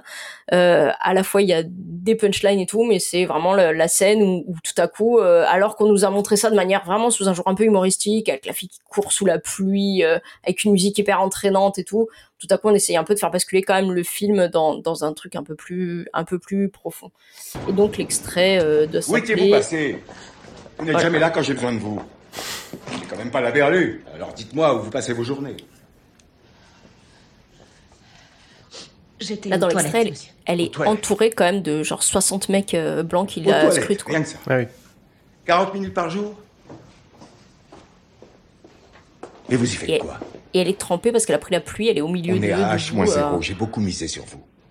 à se prendre ça sur du, du boss quoi. Il n'y a pas de toilette pour moi ici. Comment ça, il n'y a pas de toilette pour vous ici? Il n'y a pas de toilette pour moi ici. Pour les gens de couleur dans ce bâtiment, il n'y a pas de toilette. Et il n'y en a pas dans les autres, sauf au groupe Ouest à 800 mètres d'ici. Vous le saviez? Je suis obligée de courir jusqu'à Tombouctou pour me soulager. Quant au vélo NASA, je n'y ai pas accès.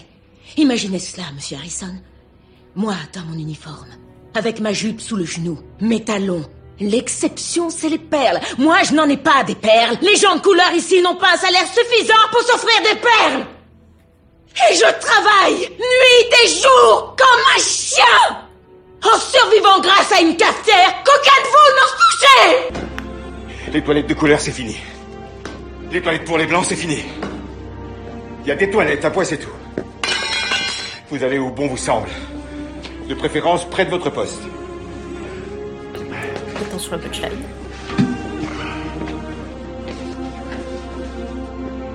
D'ici à la NASA, on pisse tous de la même couleur. Punchline. Voilà, voilà, voilà. Donc avec ce, ce personnage de, de Costner euh, qui est à la fois hyper paternaliste, mais à la fois Le euh, white saver habituel. Ouais, ouais, ouais, c'est ça. Tout. Donc, euh, donc voilà, j'ai que cherché tu veux lancer ce des débats, Sylvain. Non, non, non, pas du tout. Euh, non, non. Euh, voilà, alors pareil, il y y a une, je vais conclure sur un sur un dernier extrait parce que je je pensais que c'était quelque chose qui était vraiment euh, ajouté dans le film pour le, allez pour le pour la punchline et pour le et pour un peu le comment dire le, bah, pff, le- Narration. la narration, enfin même même pas la narration, mais vraiment pour l'effet euh, américain, euh, qui est le film qui se termine un peu sur une grande citation. Et en fait, en allant vérifier, euh, bah, les choses se sont, se- selon les dires de, de Catherine Johnson, que je veux bien, que je veux bien, je veux bien croire, les choses se sont vraiment déroulées comme ça. C'est donc cette fameuse scène où, où en fait John Glenn, avant de partir, bah, veut que ce soit revérifié parce qu'ils ont quand même un super doute euh, avant de l'envoyer en orbite. Je suis pas tellement d'ailleurs dans l'envoyer, mais le, le fait de, de, le, de, le, de le faire revenir. Euh, et, euh, et donc où il, où il demande spécifiquement à ce qu'elle euh, à ce qu'elle euh, recalcule elle-même euh, ce que IBM avait calculé. Un peu bas. IBM a toujours tapé dans le mille, John, mais on va recommencer, voir ce qu'il nous trouve. Franchement, j'ai des doutes. Quand je vole, c'est moi qui pilote. Là, j'ai l'impression que c'est la machine qui me pilote. On est sur la même longueur d'onde. Nos gars s'en occupent. Je veux que ce soit la fille qui vérifie. La fille Affirmatif. Vous parlez de Catherine? Oui, monsieur, le petit génie. Si elle valide les calculs, je pars tout de suite. Et, Et je voilà, me demande si on voit pas ça dans, dans un autre film en fait. Si ce, ça me dit quelque chose, je sais pas si c'est dans l'étoffe des héros ou dans, euh, ou dans. First Man ou je sais plus. Ouais, Sylvain? En fait, moi, je connaissais euh, Catherine Johnson pour une, pour une autre raison, mais- pour une autre œuvre de fiction. Elle a fait un album une- de country. Non, bah non, je ne connais pas. Elle fait une, une, une collaboration avec Alexico. qui est une série euh, plutôt anecdotique qui s'appelle Timeless, qui raconte l'histoire de voyages dans le temps où les personnages vont à plein d'époques de l'histoire américaine et des personnes avec des périodes relativement euh, importantes. Il y a évidemment le Watergate, il y a Fort Alamo, il y a tout ça, et il y a évidemment la conquête spatiale. Un épisode qui s'appelle La course de l'espace, euh, qui se passe donc évidemment le 20 juillet 1969. Et quand j'avais vu cet épisode-là à l'époque, il y a Catherine Johnson qui est, qui est là, et et en fait pour le faire rapidement, je vous le dis de tête. En gros, je crois qu'il y a un, virus qui, ils ont peur que ça, fasse la pagaille. Et en fait, les voyageurs du futur, ils trouvent personne qui connaisse euh, IBM et ils demandent à cette femme noire euh, qui dit mais non, mais je vous assure, je suis vraiment euh, je suis vraiment euh, la scientifique. Euh, Faites-moi confiance. Vous allez voir. Moi, j'ai voulu faire vos calculs et vous allez vérifier. Et euh, donc, j'avais découvert ce personne, cette personne, enfin, ce- ce- ce- cette femme-là. Et je ne savais pas à l'époque si c'était vrai ou si c'était pas vrai. Habitué que je suis à Doctor Who, à chaque fois, je me dis alors attends, Doctor Who, c'est un documentaire, c'est basé sur des faits réels. Euh, c'est juste des acteurs qui l'interprètent pour pas qu'on qu'on se doute. Là, je ne savais pas si c'était vrai ou pas vrai. Donc, je m'étais renseigné sur euh, Catherine Johnson pour savoir si elle existait ou pas. Et je me suis dit, c'est assez incroyable que des personnes comme ça, c'est-à-dire qui sont vraiment mais incroyable pour l'époque. On en, on, en, on, en, on en entend si peu parler.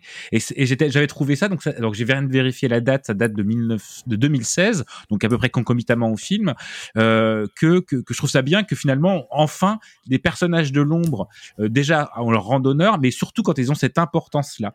Donc voilà, moi je, je connaissais Catherine Johnson, mais je connaissais pas du tout le, le film et qui, en fait, tu m'as presque, tu m'as donné envie de le voir en fait, même si avec le côté Hans Zimmer de la musique, etc. Ah oui, moi je oui, pense on que est- je peux être très client ce genre de truc euh, très très facile. Bah, en tout cas, moi, j'ai trouvé que ça, ça atteignait son but. C'est pas du grand Mhm. cinéma, c'est pas. Mais ça a un but, ça a un but assez affiché, qui est effectivement de leur rendre honneur, effectivement, et de manière euh, pas lourde, et de manière vraiment bah, qui, qui puisse, euh, où tu puisses t'intéresser euh, un peu, quel que soit ton profil. Et, euh, et dans, dans ce, ce, cet esprit-là, ça fonctionne. Catherine Johnson, d'ailleurs, elle est décédée l'an dernier, donc c'est- elle, Mhm. elle avait 101 ans. Euh, C'était la dernière, euh, c'est la seule qui a, qui a vu le, film et tout ça. Et, euh, et Barack Obama, notamment, lui avait remis une, lui a remis une médaille il y a, il y a, il y a- quelques, quelques années, la médaille de la, de la liberté. Et du coup, je suis allée voir un petit peu des interviews de ces femmes et tout, et elles ont un. en fait, ce qui est vraiment touchant, c'est que elles ont fait avancer l'histoire à, à plein de niveaux. Hein. Mais elles ont vraiment un côté, non mais moi, euh, tous les jours, j'allais faire mon travail, et puis c'était mon travail, et puis je le faisais bien, et puis j'étais contente de le faire, et puis... euh, et et il y, a, euh, il y, a un côté euh, vraiment... euh, à la fois non revendicatif et à la fois oui elles avaient vraiment conscience quand même à l'époque bah, de faire bouger les de faire bouger les choses et que et que euh, et que qu'elles essayaient de débloquer en tout cas des situations même pour les générations futures mais euh, mais avec une manière de faire très euh, très très naturelle et très euh, très saine je, je trouve quoi. même Bah, si euh, enfin, toutes les matières se valent hein, d'ailleurs toutes les manières se valent pour faire avancer les, les droits civiques mais euh, mais en tout cas j'ai j'ai bien apprécié cette approche cette approche là quand on voit leur euh, bah, quand on voit leurs interviews et tout ça quoi.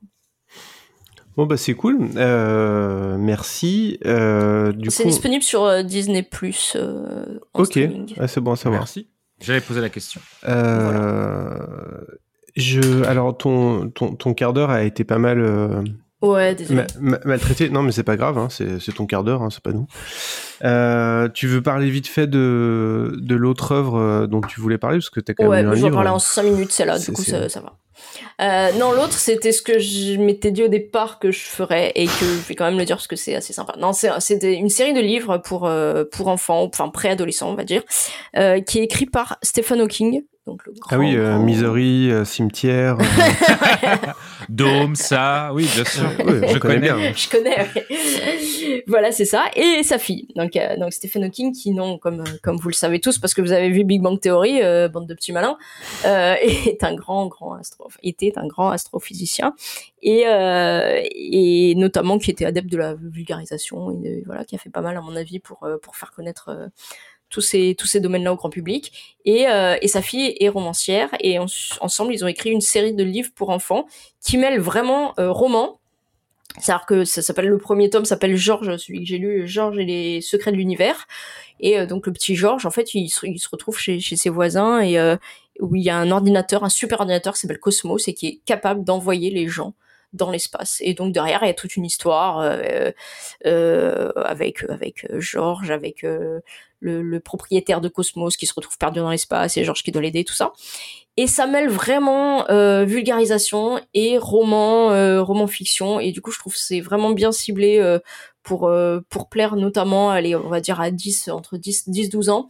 Euh, parce que c'est bien illustré, il y a des, des illustrations super sympas. Pour chaque euh, truc qui est expliqué, il y a des petites pages euh, plus scientifiques qui expliquent bah, c'est quoi un trou noir, euh, comment ça s'est formé l'univers et tout ça. Mais pareil, c'est amené, c'est amené de manière, de manière sympa. Les pages sont bien présentées. C'est pas du tout, on n'a pas l'impression de se plonger dans le tout l'univers de voilà de l'époque. Et il y a des, des super belles illustrations aussi de, de vraies photos au milieu du livre. Et, et moi, je trouve ça vraiment comme, comme approche pour les enfants euh, bah, qui n'ont pas forcément envie d'aller euh, se taper le, vraiment le, dictionnaire euh, sur l'univers avec les trucs hyper précis, mais en fait, ça leur amène ça leur amène plein plein d'infos et de manière très ludique. Et voilà, donc c'est des, livres qui ont été, j'en ai lu qu'un, mais il y a cinq tomes. C'est des livres qui ont été publiés entre 2006 et, euh, et 2018. Et, je trouve que si vous avez des enfants que vous voulez intéresser un petit peu à la- à l'astronomie, à l'astrophysique et tout ça, c'est un- une super porte d'entrée. Ah bah cool. Et euh, comment, comment la série a un nom du coup ou c'est euh, Alors c'est Georges, Georges, ouais, Georges Ah oui, et alors, donc, les secrets de l'univers, euh, Georges et le cosmos, euh, euh, je sais plus tous les titres en tête, Georges et le code secret. euh, voilà, c'était au départ c'était fait pour une, une trilogie, puis apparemment ça a bien fonctionné parce qu'ils sont ils ont euh, ils ont continué ça. comme Euh, Star Wars, dont on aurait pu parler aujourd'hui. Et, et voilà. Et, et alors, je sais pas quel type d'édition il y a ou quoi, mais en tout cas, les éditions que j'ai eu moi en, en main, qui étaient celles de la, la bibliothèque, euh, sont en- vraiment visuellement euh, très sympas. Ok, cool, intéressant. Bah merci, bah merci d'avoir parlé de de Georges et d'avoir parlé des femmes de la NASA. Je m'attends au pire. Tu as raison. Oh non. On laisse les femmes se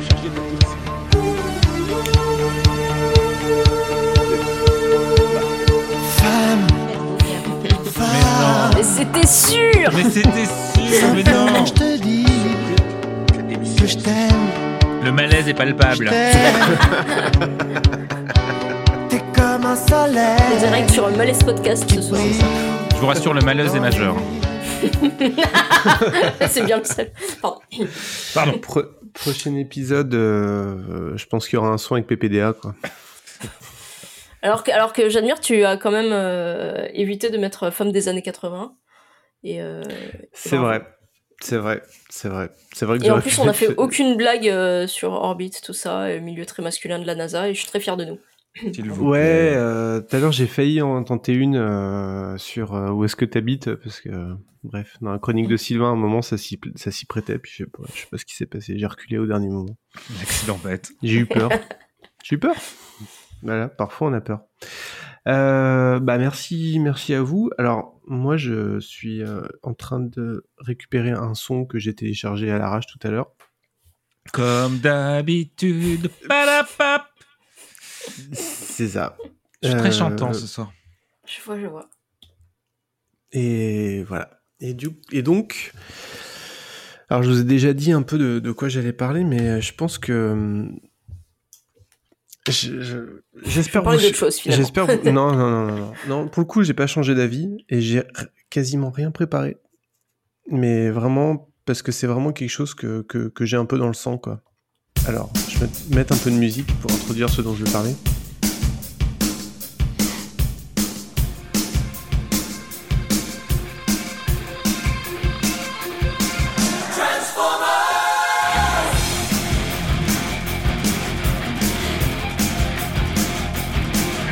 Son des années 80.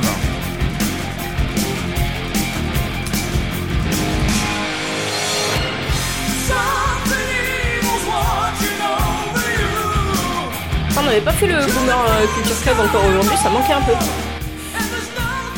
Alors ça, qu'est-ce que c'est? C'est la musique du, du film euh, du film Transform- Transformers the Movie. C'était un film, un dessin animé Transformers qui était sorti en 86 avec et je, avec un casting de Maboul, un casting vocal de Maboul. Euh, et je crois que c'est le dernier film d'Orson Welles.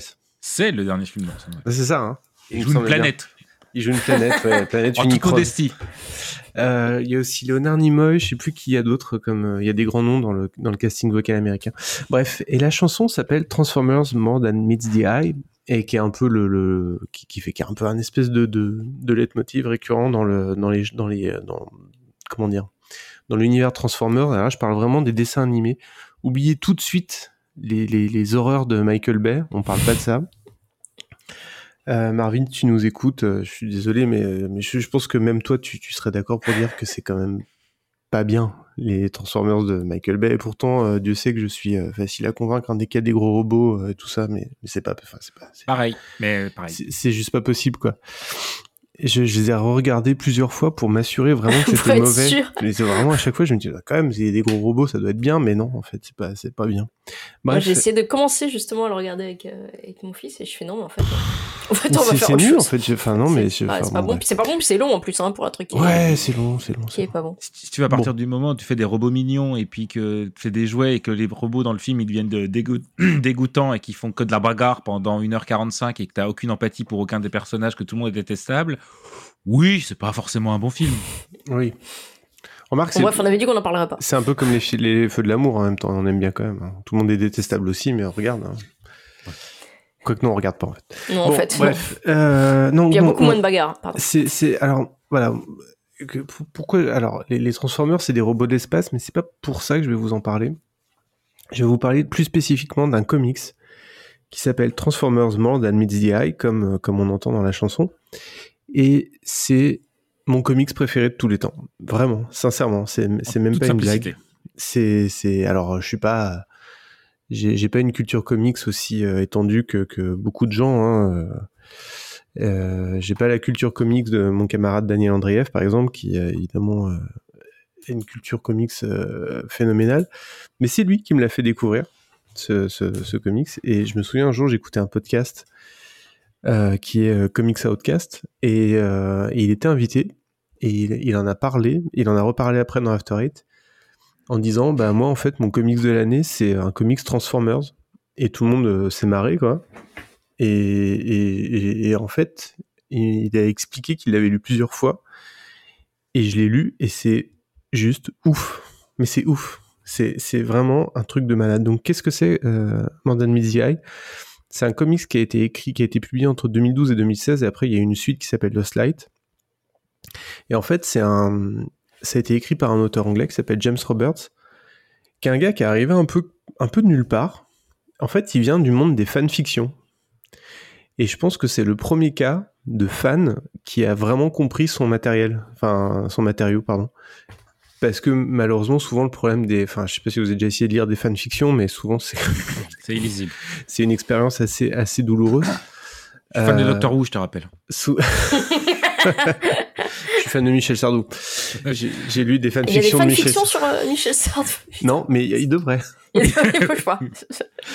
Euh, souvent les fans n'ont pas le, le recul nécessaire pour justement pour apporter un, un- un bon traitement à leur, à leur sujet de cœur. Ben en fait, le euh, talent d'ailleurs, pardon. pff, aussi, oui. mais bon. Et James Roberts, si, en fait, c'est un gars vraiment qui a tout compris, quoi. Il a compris que, il a compris que si tu voulais raconter une bonne histoire euh, de Transformers, il fallait euh, prendre le contre-pied des Transformers. Donc, qu'est-ce qu'il a fait? Il a pris, euh, enfin, c'est pas la seule façon de raconter une bonne histoire de Transformers, mais en tout cas, c'était une des possibilités et c'est le l'angle qu'il a pris.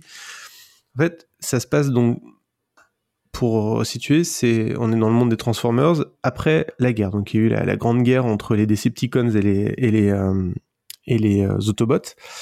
Les Autobots ont gagné évidemment. Et en fait, on est après la guerre. Donc concrètement, tout le monde s'emmerde. Donc en fait, le- le- les, les Decepticons qui restent ont plus ou moins euh, rejoint les Autobots. Et en fait, il va prendre euh, comme en fait ça, ça, se passe pas très bien parce que l'après-guerre se passe pas très bien parce que euh, évidemment la guerre a mis à feu et à sang toute la planète enfin Cybertron la, nouvelle Cybertron et finalement les, habitants disent euh, ouais, bon euh, votre guerre qui a duré euh, 4 millions d'années euh, vous êtes bien gentil mais enfin, ça, nous a surtout fait chier. Donc finalement les, les Autobots sont même pas tellement en odeur de sainteté ils sont pas tellement euh, remerciés pour leur sacrifice. Un peu comme dans euh, dans euh, les sept samouraïs. Et euh, et finalement, donc il y a tout un, groupe de, un peu de misfits, de de euh, un peu les, seconds couteaux de l'univers Transformers qu'on connaît un petit peu mais pas trop. Enfin ceux qui sont en arrière-plan, euh, on voit un peu les Optimus Prime et compagnie, mais c'est plutôt plutôt d'autres d'autres noms un peu moins connus qu'on voit un peu dans les dessins animés, dans les vieux dessins animés, tout ça, qu'on voit pas trop dans les films, qui décident de partir dans une quête euh, intersidérale pour aller retrouver le le, les chevaliers de Cybertron, c'est-à-dire ceux qui avaient fond- euh, qui sont euh, d'après le mythe les fondateurs de Cybertron. Et en fait, ils partent dans une quête euh, à l'autre bout de l'univers. Il va leur arriver, euh, il va leur arriver euh, mille et une aventures euh, coincées dans leur vaisseau où ils vont aller de planète en planète. Et pourquoi c'est génial? Parce que déjà, ça, ça dépeint des personnages avec une, euh, une subtilité mais incroyable. Et alors le, le avec avec euh, un milliard de, de, références et de passerelles vers d'autres univers. Je, vais- vous citer quelques exemples. Le premier, c'est euh, il y a un, un psychiatre sur le vaisseau qui s'appelle Rong et donc son pire ennemi, c'est un autre psychiatre euh, psychopathe qui s'appelle Freud. Donc il y a Freud et, Jung qui se, qui se, qui s'opposent euh, tout, tout le long du, euh, de l'histoire. Il y a une histoire. Alors, les, robots sont genrés hein, dans, Transformers. Il y a des robots hommes et des robots femmes. Enfin, évidemment, c'est pas, pas employé tel que dans, l'histoire, mais voilà. Il y a une histoire d'amour hyper touchante entre deux robots masculins. Et euh, alors maintenant, ça va. c'est- Enfin, je veux dire, maintenant, c'est un lieu commun d'avoir des. Enfin, c'est un lieu commun. Ça commence à être un peu un peu habituel dans des comics mainstream de voir des, euh, des histoires d'amour homosexuels, mais en 2012, c'était quand même relativement, euh, relativement osé. Et, au-delà de ça, l'histoire d'amour entre les deux personnages est super touchante et, et d'une beauté incroyable. Et il y a plein de références musicales qui sont folles. Donc James Roberts, c'est un gros fan de, de musique, donc euh, il glisse toujours, euh, il en glisse toujours une sur euh, sur les Smiths, sur Morrissey, euh, sur le punk, enfin sur plein de trucs qui sont qui sont assez fous.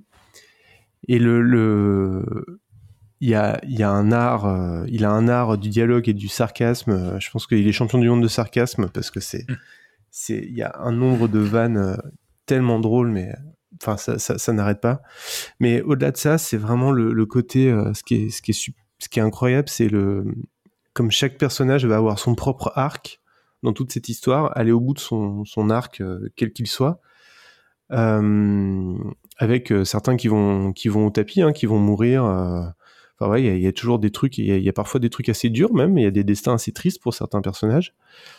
Euh, et le meilleur, le meilleur de, tous les personnages de cette histoire, c'est Megatron, qui est, présent pour le coup, qui arrive à la, moitié de l'histoire.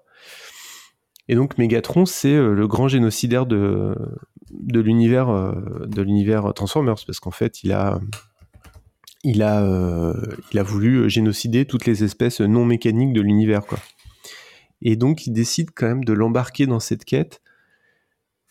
Il- et il est d'accord pour euh, pour être jugé, pour être pour purger sa peine quelle qu'elle soit, mais après avoir fait ce, ce voyage.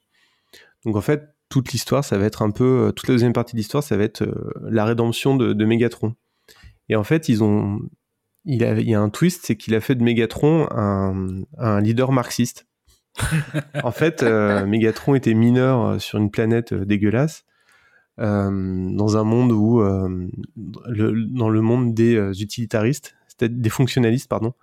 C'est-à-dire qu'en gros, euh, les gens au pouvoir, c'était euh, des- c'était des, euh, des, bah, enfin, des robots, quoi, mais des gens qui estimaient que chaque robot était déterminé par euh, son mode euh, alternatif. Vous savez que les Transformers se transforment.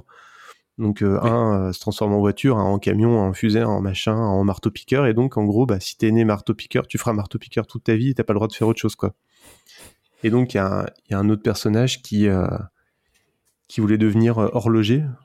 Il avait pas le droit de devenir horloger parce que c'était pas son, son mode euh, alternatif. Donc euh, il se fait couper les mains pour pas devenir horloger. Enfin voilà. Et donc ça fait ces genres de trucs qui, qui ont fait que le Mégatron de cet univers-là a, vrillé et est parti dans une révolte contre contre cet univers-là après avoir écrit de la litura- de, de la poésie euh, marxiste. Et, euh, voilà. Et donc c'est c'est juste c'est c'est c'est c'est ouf ouf vraiment et et c'est un truc, c'est un comics que je relis, que je suis tout le temps en train de relire en fait. Je, suis tout le temps en train de. Ça fait 10 volumes et je suis toujours en train de. J'en ai toujours un ouvert quelque part que je suis en train de lire, dont je relis quelques pages parce que c'est. Chaque fois, c'est incroyable. Et le. Et, et, donc tout ça se termine par une, une bataille euh, qui va les mettre aux prises à- avec les vrais méchants de l'histoire, puisque, euh, puisque c'est des Decepticons et des, et des Autobots qui se, qui se réunissent. Ils se réunissent aussi avec un groupe de, de, de Decepticons euh, qui sont un peu, euh, qui sont un peu des, euh, comment dire, aussi des seconds couteaux chez les Decepticons qui ont été un peu mis de côté après la guerre, qui on n'a même pas dit que la guerre était finie, enfin voilà. Et les vrais méchants, en fait, c'est des euh, Decepticons puristes. C'est euh, les Decepticons qui n'ont pas accepté la défaite de leur camp et qui traquent les Decepticons, qui, les autres Decepticons qui ont abandonné et qui les, euh, qui les torturent et qui les tuent. Enfin, ça va, ça va assez loin, quoi.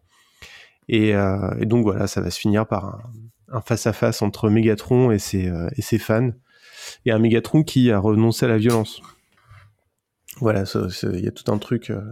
Donc c'est, on part, on part d'un comics Transformer un peu, enfin voilà, d'un univers un peu rigolo. Puis en plus, Transformers, il y a 40 milliards de comics, quoi. hein. Euh, tous, euh, là en l'occurrence, c'est publié chez IDW. Il y a eu aussi euh, une, une phase où euh, Transformers en comics était publié chez Marvel, donc ça a donné lieu à des crossovers assez, assez improbables. les crossovers Avengers versus Transformers et tout ça, ça, ça existe. Mais là, là, c'est vraiment c'est une toute autre histoire. Et, euh, et voilà, j'ai- pas grand chose de plus à dire pour pas non plus, j'ai pas envie non plus de complètement vous spoiler, mais euh, mais vraiment lisez. euh, alors c'est en anglais. Voilà, c'était ma question. C'est oui. le seul le seul truc qui est un peu regrettable, c'est que c'est en anglais. Donc il faut quand même un peu, il faut être familier avec l'anglais. En plus, euh, des fois c'est un peu, euh, ça demande de relire deux ou trois fois. Il y a, il y a deux barrières à l'entrée un peu un peu emmerdantes. La première, c'est que c'est en anglais. Euh, donc si vous n'êtes pas anglophone, effectivement, c'est un problème. Et la deuxième, c'est vrai que le, le dessin est pas facile parce que euh, ça prend un peu de temps à se familiariser avec les différents robots. euh, euh, ils peuvent un peu se ressembler les uns avec les autres au début. Enfin, je vais pas dire qu'ils se ressemblent tous, mais euh, oui, vous voyez ce que je veux dire, quoi. Euh, même si j'ai un très bon ami robot et euh, c'est pas la question, quoi. Mais voilà. Euh, Et eux, ils trouvent qu'ils se ressemblent pas entre eux, c'est dingue. bah voilà. Non mais c'est vrai que c'est un peu difficile. Au début, au début j'avais un peu de mal des fois. Je me disais attends mais lui c'est qui déjà? Parce que voilà. Mais euh, mais voilà vraiment les- les- le, le- le- si, si, si l'anglais vous vous fait pas peur, mais je vous jure que vous passerez un super moment à lire euh, à lire Transformers More Than Midi et, et sa suite qui s'appelle Lost Light, qui est la conclusion de l'histoire en fait. hein. Parce que parce que c'est hyper touchant, euh, c'est beau, c'est euh, c'est euh, c'est fantastique. Voilà. De toute façon, moi j'étais hypé à marxiste. hein, donc, euh, pareil, tu m'as eu, tu m'as eu là-dessus. Voilà. C'est tout. Non, non, mais c'est assez impressionnant. Euh, je trouve le côté réussir à, à prendre une licence et puis que, que, que les gens. Enfin, sur- en fait, ce qui est, ce qui est assez rigolo, c'est pas que quelqu'un ait réussi à en faire quelque chose. Ça, il y a peu de doute. On peut en faire, on peut faire tout et n'importe quoi avec les licences. C'est surtout qu'on les laissait faire qui est impressionnant. Ouais, je sais pas comment c'est. euh, je sais pas. Alors en fait, il a. hum, Je sais qu'il a hum, jump in entre guillemets euh, sur un, un run, un run une, sur une mini histoire précédente où il est euh, où il est rentré en cours de route. Il a écrit quatre ou cinq euh, numéros. Et euh, effectivement, c'est étonnant qu'il ait eu autant de liberté créative. Après, après, ça reste, euh, enfin, c'est Transformers, mais c'est IDW. Enfin, c'est pas un, IDW, c'est pas Marvel, c'est pas DC. Ça reste un petit, un petit éditeur, enfin, un plus petit éditeur quand même. Quoique, je sais pas, je suis peut-être en train de dire une grosse connerie, mais bon, en tout cas, c'est quand même pas non plus. La, je veux dire, c'est pas, c'est pas le mec qui fait les Avengers chez, euh, chez Marvel, tu vois. C'est, ça reste, euh, il y a un peu moins de pression. Et en plus, euh, IDW, ils ont 50, euh, ils ont 50 euh, euh, séries Transformers en parallèle qui, qui courent, quoi. Donc, euh, je pense que c'est pour ça qu'ils peuvent se permettre de donner un peu de liberté créative. Et quelque part, en plus, je- moi, je suis assez. À IDW, il y a des bonnes surprises quand même. Souvent, à IDW, c'est beaucoup de comics sous licence, un peu dégueulasses. Euh, ils ont des trucs euh, genre. euh, alors, il y en a un qui est, pas. Il y a un, un maître de l'univers apparemment qui est plutôt plutôt cool. Je crois que c'est un crossover, c'est maître de l'univers versus. Je sais plus. Une autre licence du même genre. Il y, a, des G.I. Joe, il y a des. Enfin, toutes, toutes les licences les plus improbables que vous pouvez imaginer. Mais sur, euh, sur Transformers, ils ont, visiblement, ils ont, ils ont dit, écoute, euh, vas-y. Et le mec, euh, le mec est, démarre direct avec un niveau juste fou parce que c'est un peu à la Breaking Bad, quoi. Ce qui se passe, on a l'impression qu'il avait tout prévu, euh, euh, 10, euh, 10 volumes, 10 tomes plus tôt, quoi. Et je sais pas comment il a fait parce que pour avoir une vista pareille, en étant, en étant novice et tout, c'est, c'est impressionnant, quoi. Voilà, j'espère que j'ai réussi à vous donner envie de lire des comics Transformers. À chaque fois que je vois Daniel, euh, je en reparle. On s'en reparle. J'envoie régulièrement, à chaque anniversaire, j'envoie une image de, une image de, de tirée du comics. J'en posterai quelques-unes avec quelques punchlines. euh. Il y a même une punchline sur Wham quand même à un moment donné. hein. oui. Ah oui, c'est vraiment dans du haut niveau. Hein. Pour vous dire à quel point ça, ça se veut méta. Et, euh, Du coup, c'est au moins, de, au moins de 40, c'est ça hein Ouais, c'est ça, c'est ça. Oui, bah oui. Et c'est un peu boomer. ouais. Pour des soucis de compréhension, ce- cet Mais, ouvrage. ceci dit, ceci dit, c'est vrai que Transformers, on, on parle de boomer, mais ti- t'imagines si tu as une vingtaine d'années aujourd'hui, que t'as connu que les films de Michael Bay, c'est, c'est, enfin, je sais pas, ça, ça, ça semble. Pour moi, c'est tellement loin de l'image que je me fais de Transformers que, que, tu vois, c'est- c'est c'est assez fou de, me, de se dire que comment tu disais, on peut magnifier une légende, une légende, une licence, mais on peut aussi la démolir comme c'est pas permis, quoi. Ouais, ouais, ouais. Alors, euh, D'ailleurs, c'était Mégaétron, hein, dans... et plus Mégatron dans. dans- oui. Jeu de mots. Du coup, à chaque fois que je vois Megatron dans les, dans les, dans les Transformers de Michael Bay, je me dis, ah putain, not my Megatron, quoi. Not, my Megatron. Not in my name. Euh, Je crois que le voilà. film, le, le, le, le film de 86 euh, est dispo assez, euh, assez un peu partout. Ouais. euh. Non, ce que j'allais dire, c'est que nostalgiques. c'est qu'il y a pas mal de. euh, Il y a eu, bon, nous, nous, on est peut-être plus familiers avec euh, la première série, euh, la première génération des, euh, des Transformers. Euh, mais il y a eu chaque année, il y a eu des nouvelles séries euh, jusqu'à, je crois qu'il y en a encore même maintenant en fait. Hein. Oui, Donc, sur Netflix, il y en a plein. que tous les, ouais, donc je pense que les enfants connaissent quand même aussi les dessins animés à Transformers. Mais, euh, mais bon, voilà. Bon, heureusement, il y a. C'est encore assez typique, pardon, d'un truc qui était vraiment des jouets, qui était vraiment ciblé gamin et qui euh, petit à petit a glissé quand même vers, euh, vers un public. euh, un public, Les enfants euh, grandissent, adu- adu- adolescent. Les enfants oui, mais grandissent. les enfants d'avant, ils grandissaient et ils laissaient leurs euh, obsessions d'enfants, je crois, j'ai l'impression en tout cas hein, pour les générations précédentes. euh, un peu dans leur enfance, alors qu'effectivement, il y a, il y, a, y a vraiment. euh, Enfin, maintenant, on a, on a conservé. Ah, euh, on a un problème avec ça, hein, nos, nos Ouais, générations, clairement. je pense. hein. Il y a qu'à voir c'est le un problème, nombre. mais en tout cas, c'est un fait, quoi. il y a qu'à voir le nombre de titres autour de la nostalgie. euh, C'est de- bien pour ça que la meilleure vanne d'OSS, c'est il s'agirait de grandir. Il s'agirait de grandir. Il s'agirait de grandir. Je dis, souvent, voilà. à mes- je dis souvent à mes enfants, mais ils me répondent Mais- Balek. Mais après, après, effectivement, on est aussi, le- euh, on est aussi une première, la première génération à avoir grandi avec la pop culture, ce qui n'est pas forcément le cas de nos parents. C'est-à-dire que nos, nos- nos parents, nos parents, non- en pop culture, ils avaient pas grand chose. Ils avaient, euh, un ils avaient tiré la fronde, quand même. ils- ouais, et puis ils avaient TF1 et puis, mais c'était, euh, c'était du flux. c'était- On ne, ils n'étaient pas, c'était pas voué aux gémonies. Nous, on a Mm. grandi avec la pop culture et ça nous a vraiment construit. On a, on a quand même, on a fait partie de la génération à avoir découvert Star Wars au cinéma. Ça nous a amené jusqu'à plus tard, etc., etc.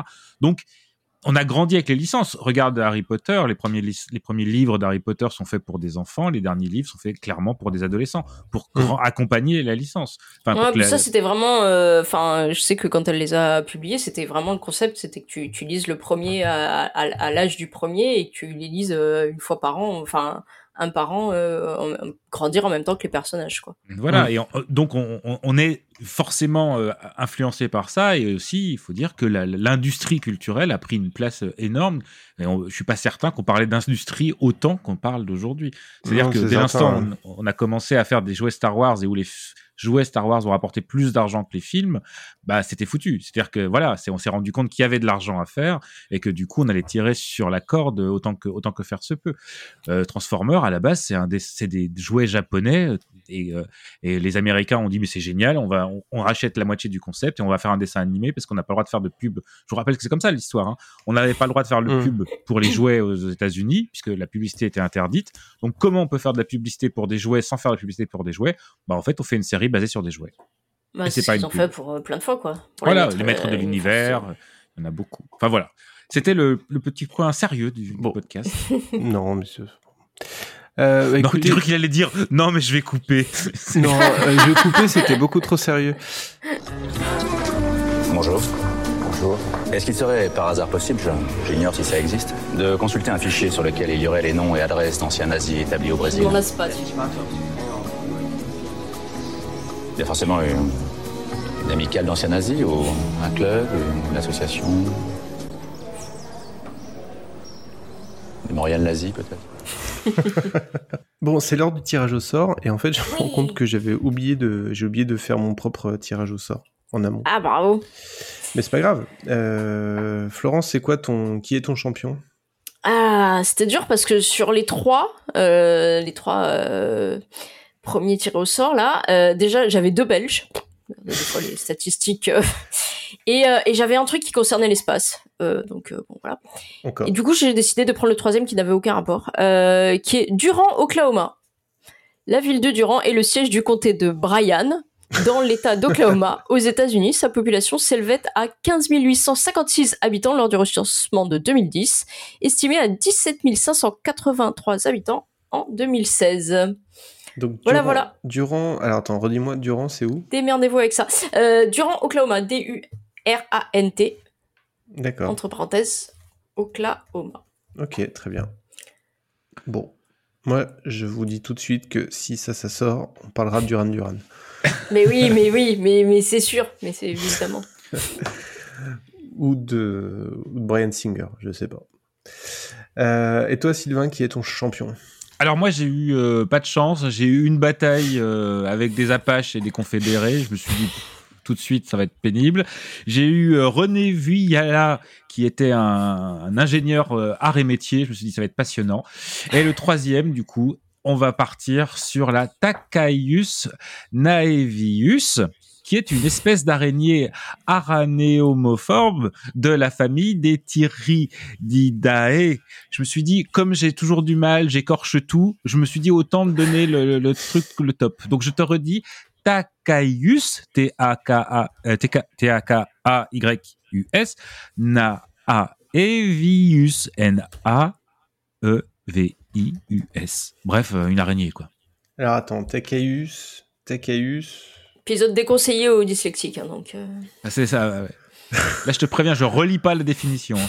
Bon, je note pourtant, Takaeus C'est l'araignée. tout un monde de possibles hein, qui s'ouvre avec ça. Oh, bah elle est mignonne. Bah, bien sûr que. Mais j'ai pas dit qu'elle était moche. Ah, mais elle est super mignonne, c'est incroyable. Elle a des grands Ah. yeux. Mais oui, oui, je suis d'accord. Lucas, l'araignée la plus mignonne du monde. Euh, ok, donc on a l'araignée, on a Duran Duran. Euh, moi, j'ai fait mon tirage au sort pendant que vous parliez. Et, euh, et donc, j'ai décidé de Dissoudre l'Assemblée. dissoudre l'Assemblée nationale. J'hésite en fait. J'ai soit le- j'ai un, un, un, un- un chanteur, euh, le chanteur des Wailers de 97 à 99, qui s'appelle euh, Elan Athias. C'est spécifique. Euh, j'ai la, la momie en jeu vidéo. Oh, Eh, eh. Voilà, voilà. t'entends. Et j'ai un astéroïde.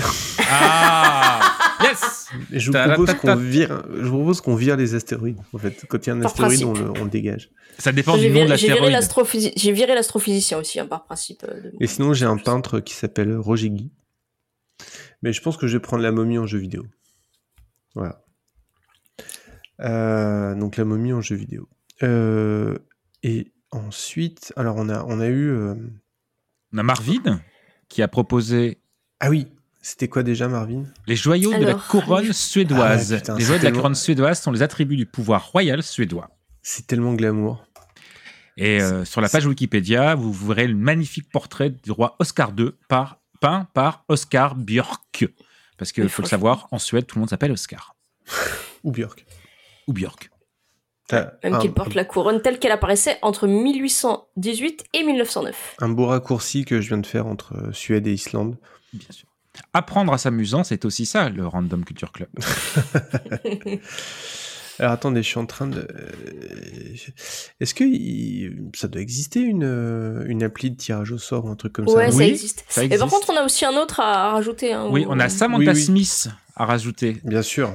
Alors, Samantha vous, en Smith. par- vous, vous voulez en parler pendant que je. Oui, alors Samantha Smith, alors je connaissais pas du tout et évidemment c'est ouf, c'est ouf. C'est, c'est- cette histoire est complètement dingue. Merci à l'auditrice, je crois que c'est une auditrice qui nous a qui nous a envoyé. N'hésitez pas à nous envoyer euh, sur Je Twitter crois que c'est un auditeur. hein. un auditeur. Enfin, d'ici je vois pas bien.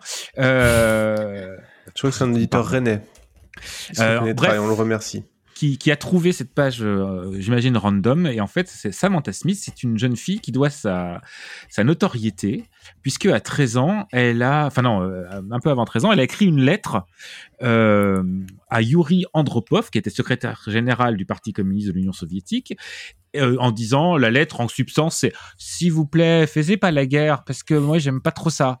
Et euh, elle a 12 ans. hein.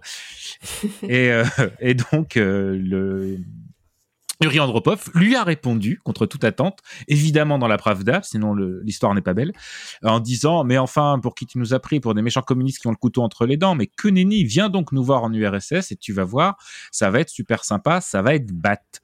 Et en fait, elle a effectivement fait le voyage jusqu'en URSS, euh, où elle a, elle a, elle a visité euh, le, pays, elle a rencontré des gens, et c'est devenu une sorte d'emblème euh, euh, pour de, paix, c'est-à-dire on parle de quelque et ça, je vous parle de ça en 1985, euh, et donc c'était vraiment tout, tout, tout début, bien avant la perestroïka. Euh, c'était en 83, pardon, euh, qu'elle est partie en, qu'elle est partie à Moscou. Et c'est, ouais, sur ça une histoire dingue. En fait, ça, ça me fait penser, tu sais, justement à ce qu'on disait tout à l'heure euh, sur euh, sur la NASA, c'est-à-dire des personnages anecdotiques de l'histoire, mais qui ont finalement un rôle assez important puisque elle a eu un rôle politique. Elle malheureusement, elle est, morte dans un, dans un accident d'avion, mais elle a eu un timbre, elle a eu des hommages en, en, en URSS. Alors l'URSS pour les plus jeunes, c'est la Russie. je, me, je me disais bien que j'avais oublié un truc. Voilà, c'est la Russie, c'est le bloc soviétique comme on appelait ça à l'époque. Enfin bref, voilà. Donc c'est une, une- les, méchants. La c'est- Russie, c'est- mais pas que. La Russie, À part, à part pas dans que. Transformers. Enfin, si, parce que du coup, il était méchant, mais après, il est plus méchant. Voilà. Donc voilà, donc c'est une histoire fascinante. Je vous encourage à aller voir euh, sa Ah non, c'est incroyable, vraiment, Samantha, Samantha Smith, pardon. En vrai, j'espère qu'on va pas la tirer au sort parce qu'en enfin, c'est- en fait, on va être. Je sais pas comment. Je sais pas. Enfin, si, si on a un tir au sort, c'est bien parce qu'on en parlera d'elle et c'est vraiment ça. incroyable. On parlera d'amitié, on Et parlera de, de, paix entre les peuples, qui commence entre nous deux. Pas d'une histoire d'amour-vacances qui finit dans l'eau. Donc, j'ai Samantha Smith, l'araignée mignonne, les bijoux de famille suédois, la alors attendez, excusez-moi parce que du coup je, Oui. je, je, je, suis sur la page, non parce que vraiment tout se recoupe. hein. Je pense que les, les étoiles sont alignées puisque en Y a plus pas de hasard. tout à l'heure, du coup on a parlé de, bah, de la guerre froide et de la lutte entre l'URSS et, et de la et de la de la conquête de l'espace. Et là je suis sur la page de Samantha Smith et dans hommage URSS. On a, lorsque l'astronome soviétique Lyudmila Tchernik découvrit l'astéroïde numéro 3147, elle le baptisa Samantha. Donc, comme quoi, les, les- les- les astres s'alignent euh, pour nous. C'est-à-dire, les astéroïdes, je pense qu'il y en a quand même beaucoup. Visiblement. Et on peut quand même, je pense, être assez. enfin, voilà, on peut se faire plaisir et en donner. euh, On est d'accord que par contre, s'il y a un astéroïde qui s'appelle W454, celui-là on le fait. Ah oui, celui-là, on le fait. Celui-là, on le fait. D'accord. ok. Donc je récapitule. Donc dans le choix pot, on a Samantha Smith, l'araignée mignonne, euh, les bijoux de famille suédois, la momie en jeu vidéo et Durant Durant. C'est ça. Est-ce que hein, tu veux que je personne. fasse. euh, ouais, je crois. Petit roulement de tambour à la bouche Vas-y. Alors je tire au sort. Alors plouf plouf. Je suis sur un site qui s'appelle ploufplouf.fr. C'est- c'est- c'est- je- Pourrait devenir notre sponsor peut-être. C'est- hein, ah oui. un partenariat voilà. envisageable avec Je vais plouf-plouf.fr. proposer un, un partenariat à ploufplouf.fr. Et ben c'est l'araignée mignonne qui a gagné. Ah, c'est trop mignon Alors tu, tu- tu peux me rappeler comment elle s'appelle cette araignée mignonne? Oui, bien sûr. Je peux te rappeler ça si je retrouve euh, l'onglet qui va bien. Dans Je, je peux t'aider, je l'ai, mais j'ai tellement envie de t'entendre de nouveau. euh, le- Takaius Naevius. T-A-K-A-Y-U-S N-A-E-V-I-U-S. Voilà. Il est endémique de Fujian en Chine. En Chine. En Chine. Attends. en Chine. Takeius. Ah oui, Takeius. Takeius, pas Ta- enfin, ça fait un peu Takeius. gladiateur. Hein. Et en fait, c'est une espèce euh, de chinoise. Donc, on pourra parler de la Chine, on pourra parler de Fuyan, euh, bien. qui, est, qui est une merveilleuse bourgade euh, de, de la République populaire de Chine, dont le chef-lieu est Fuzhou. Mais pourquoi j'arrive pas à la retrouver cette euh, Et on pourra parler d'araignées géantes tu dans, des m'enverras- films, euh, dans des films improbables aussi. Tu m'enverras, rien, nous enverras le, le lien. Évidemment, de façon. sans dire. Très bien. C'est l'heure d'écouter un jingle et après de se dire au revoir.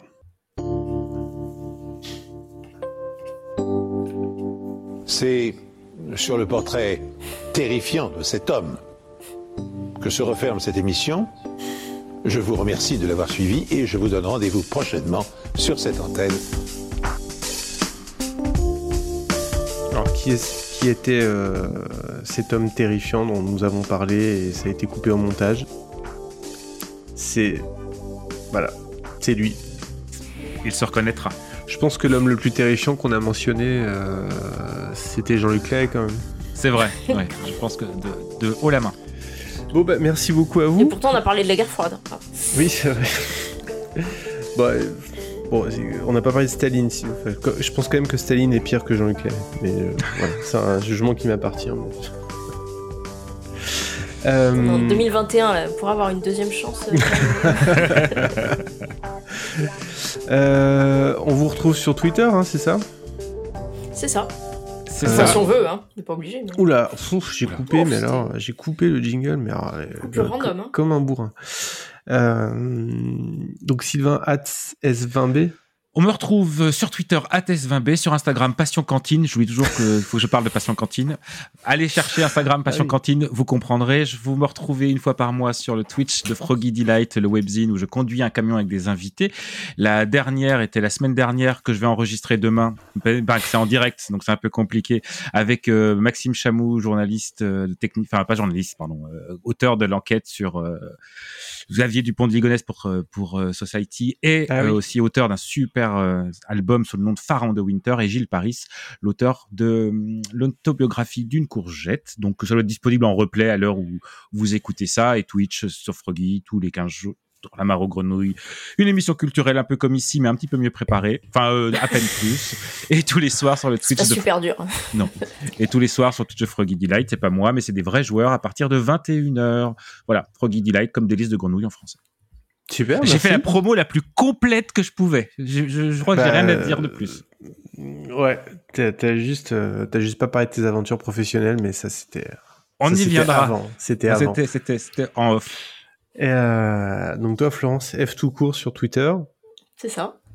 Et puis, euh, Puis voilà, hein. Instagram, euh, Non, non, pas. pas... Instagram, Instagram. passion, euh, je sais pas. Passion Law and Order. Je- J'ai un Instagram. Alors je vais devoir le lancer maintenant, mince. Et Je- le compte je- Twitter de, de, de- du Random Culture Club, at Ouais. Random Culture Club CL. Ouais, et, euh, et voilà. Et merci d'avoir écouté. Euh, le prochain épisode, il faudrait qu'on parle de. J'ai commencé à regarder euh, Organized Crime, donc le, spin-off.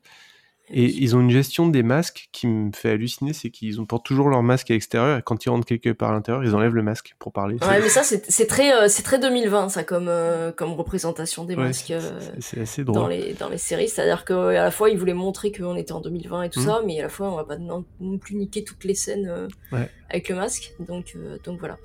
Mais oui, très bien. Parlons d'Organized Stream. Euh, On trouve, il, y il y avoir un épisode de Law Order ou avec une araignée. quoi. Tous les. Euh, Et du coup, fais attention parce que si tu fais ça, moi je vais parler d'un épisode de Doctor Who avec une araignée qui m'avait terrifié. Bah, Ouais, ouais, ouais, je vois, je vois. Avec plaisir. il fait vraiment très peur. J'y Ouais. connais rien en. J'y connais rien en. en Alors, je vous rappelle en avait araignée, mais en, en araignée, On j'y fait des podcasts de moins de deux heures. Si on parle de Doctor Who avec Flo, on en a, enfin, on fait un Oh. spécial quoi. Bah, je vous Ouais, laisse tous ouais, les je- deux et je, je vous donne le- les consoles à, à jingle de Pierre Delmar et puis vous faites ce que vous avez à faire. Va. Merci, merci, à vous. Merci, merci, merci. À très bientôt. Ciao. À très bientôt, vite. Bye bye.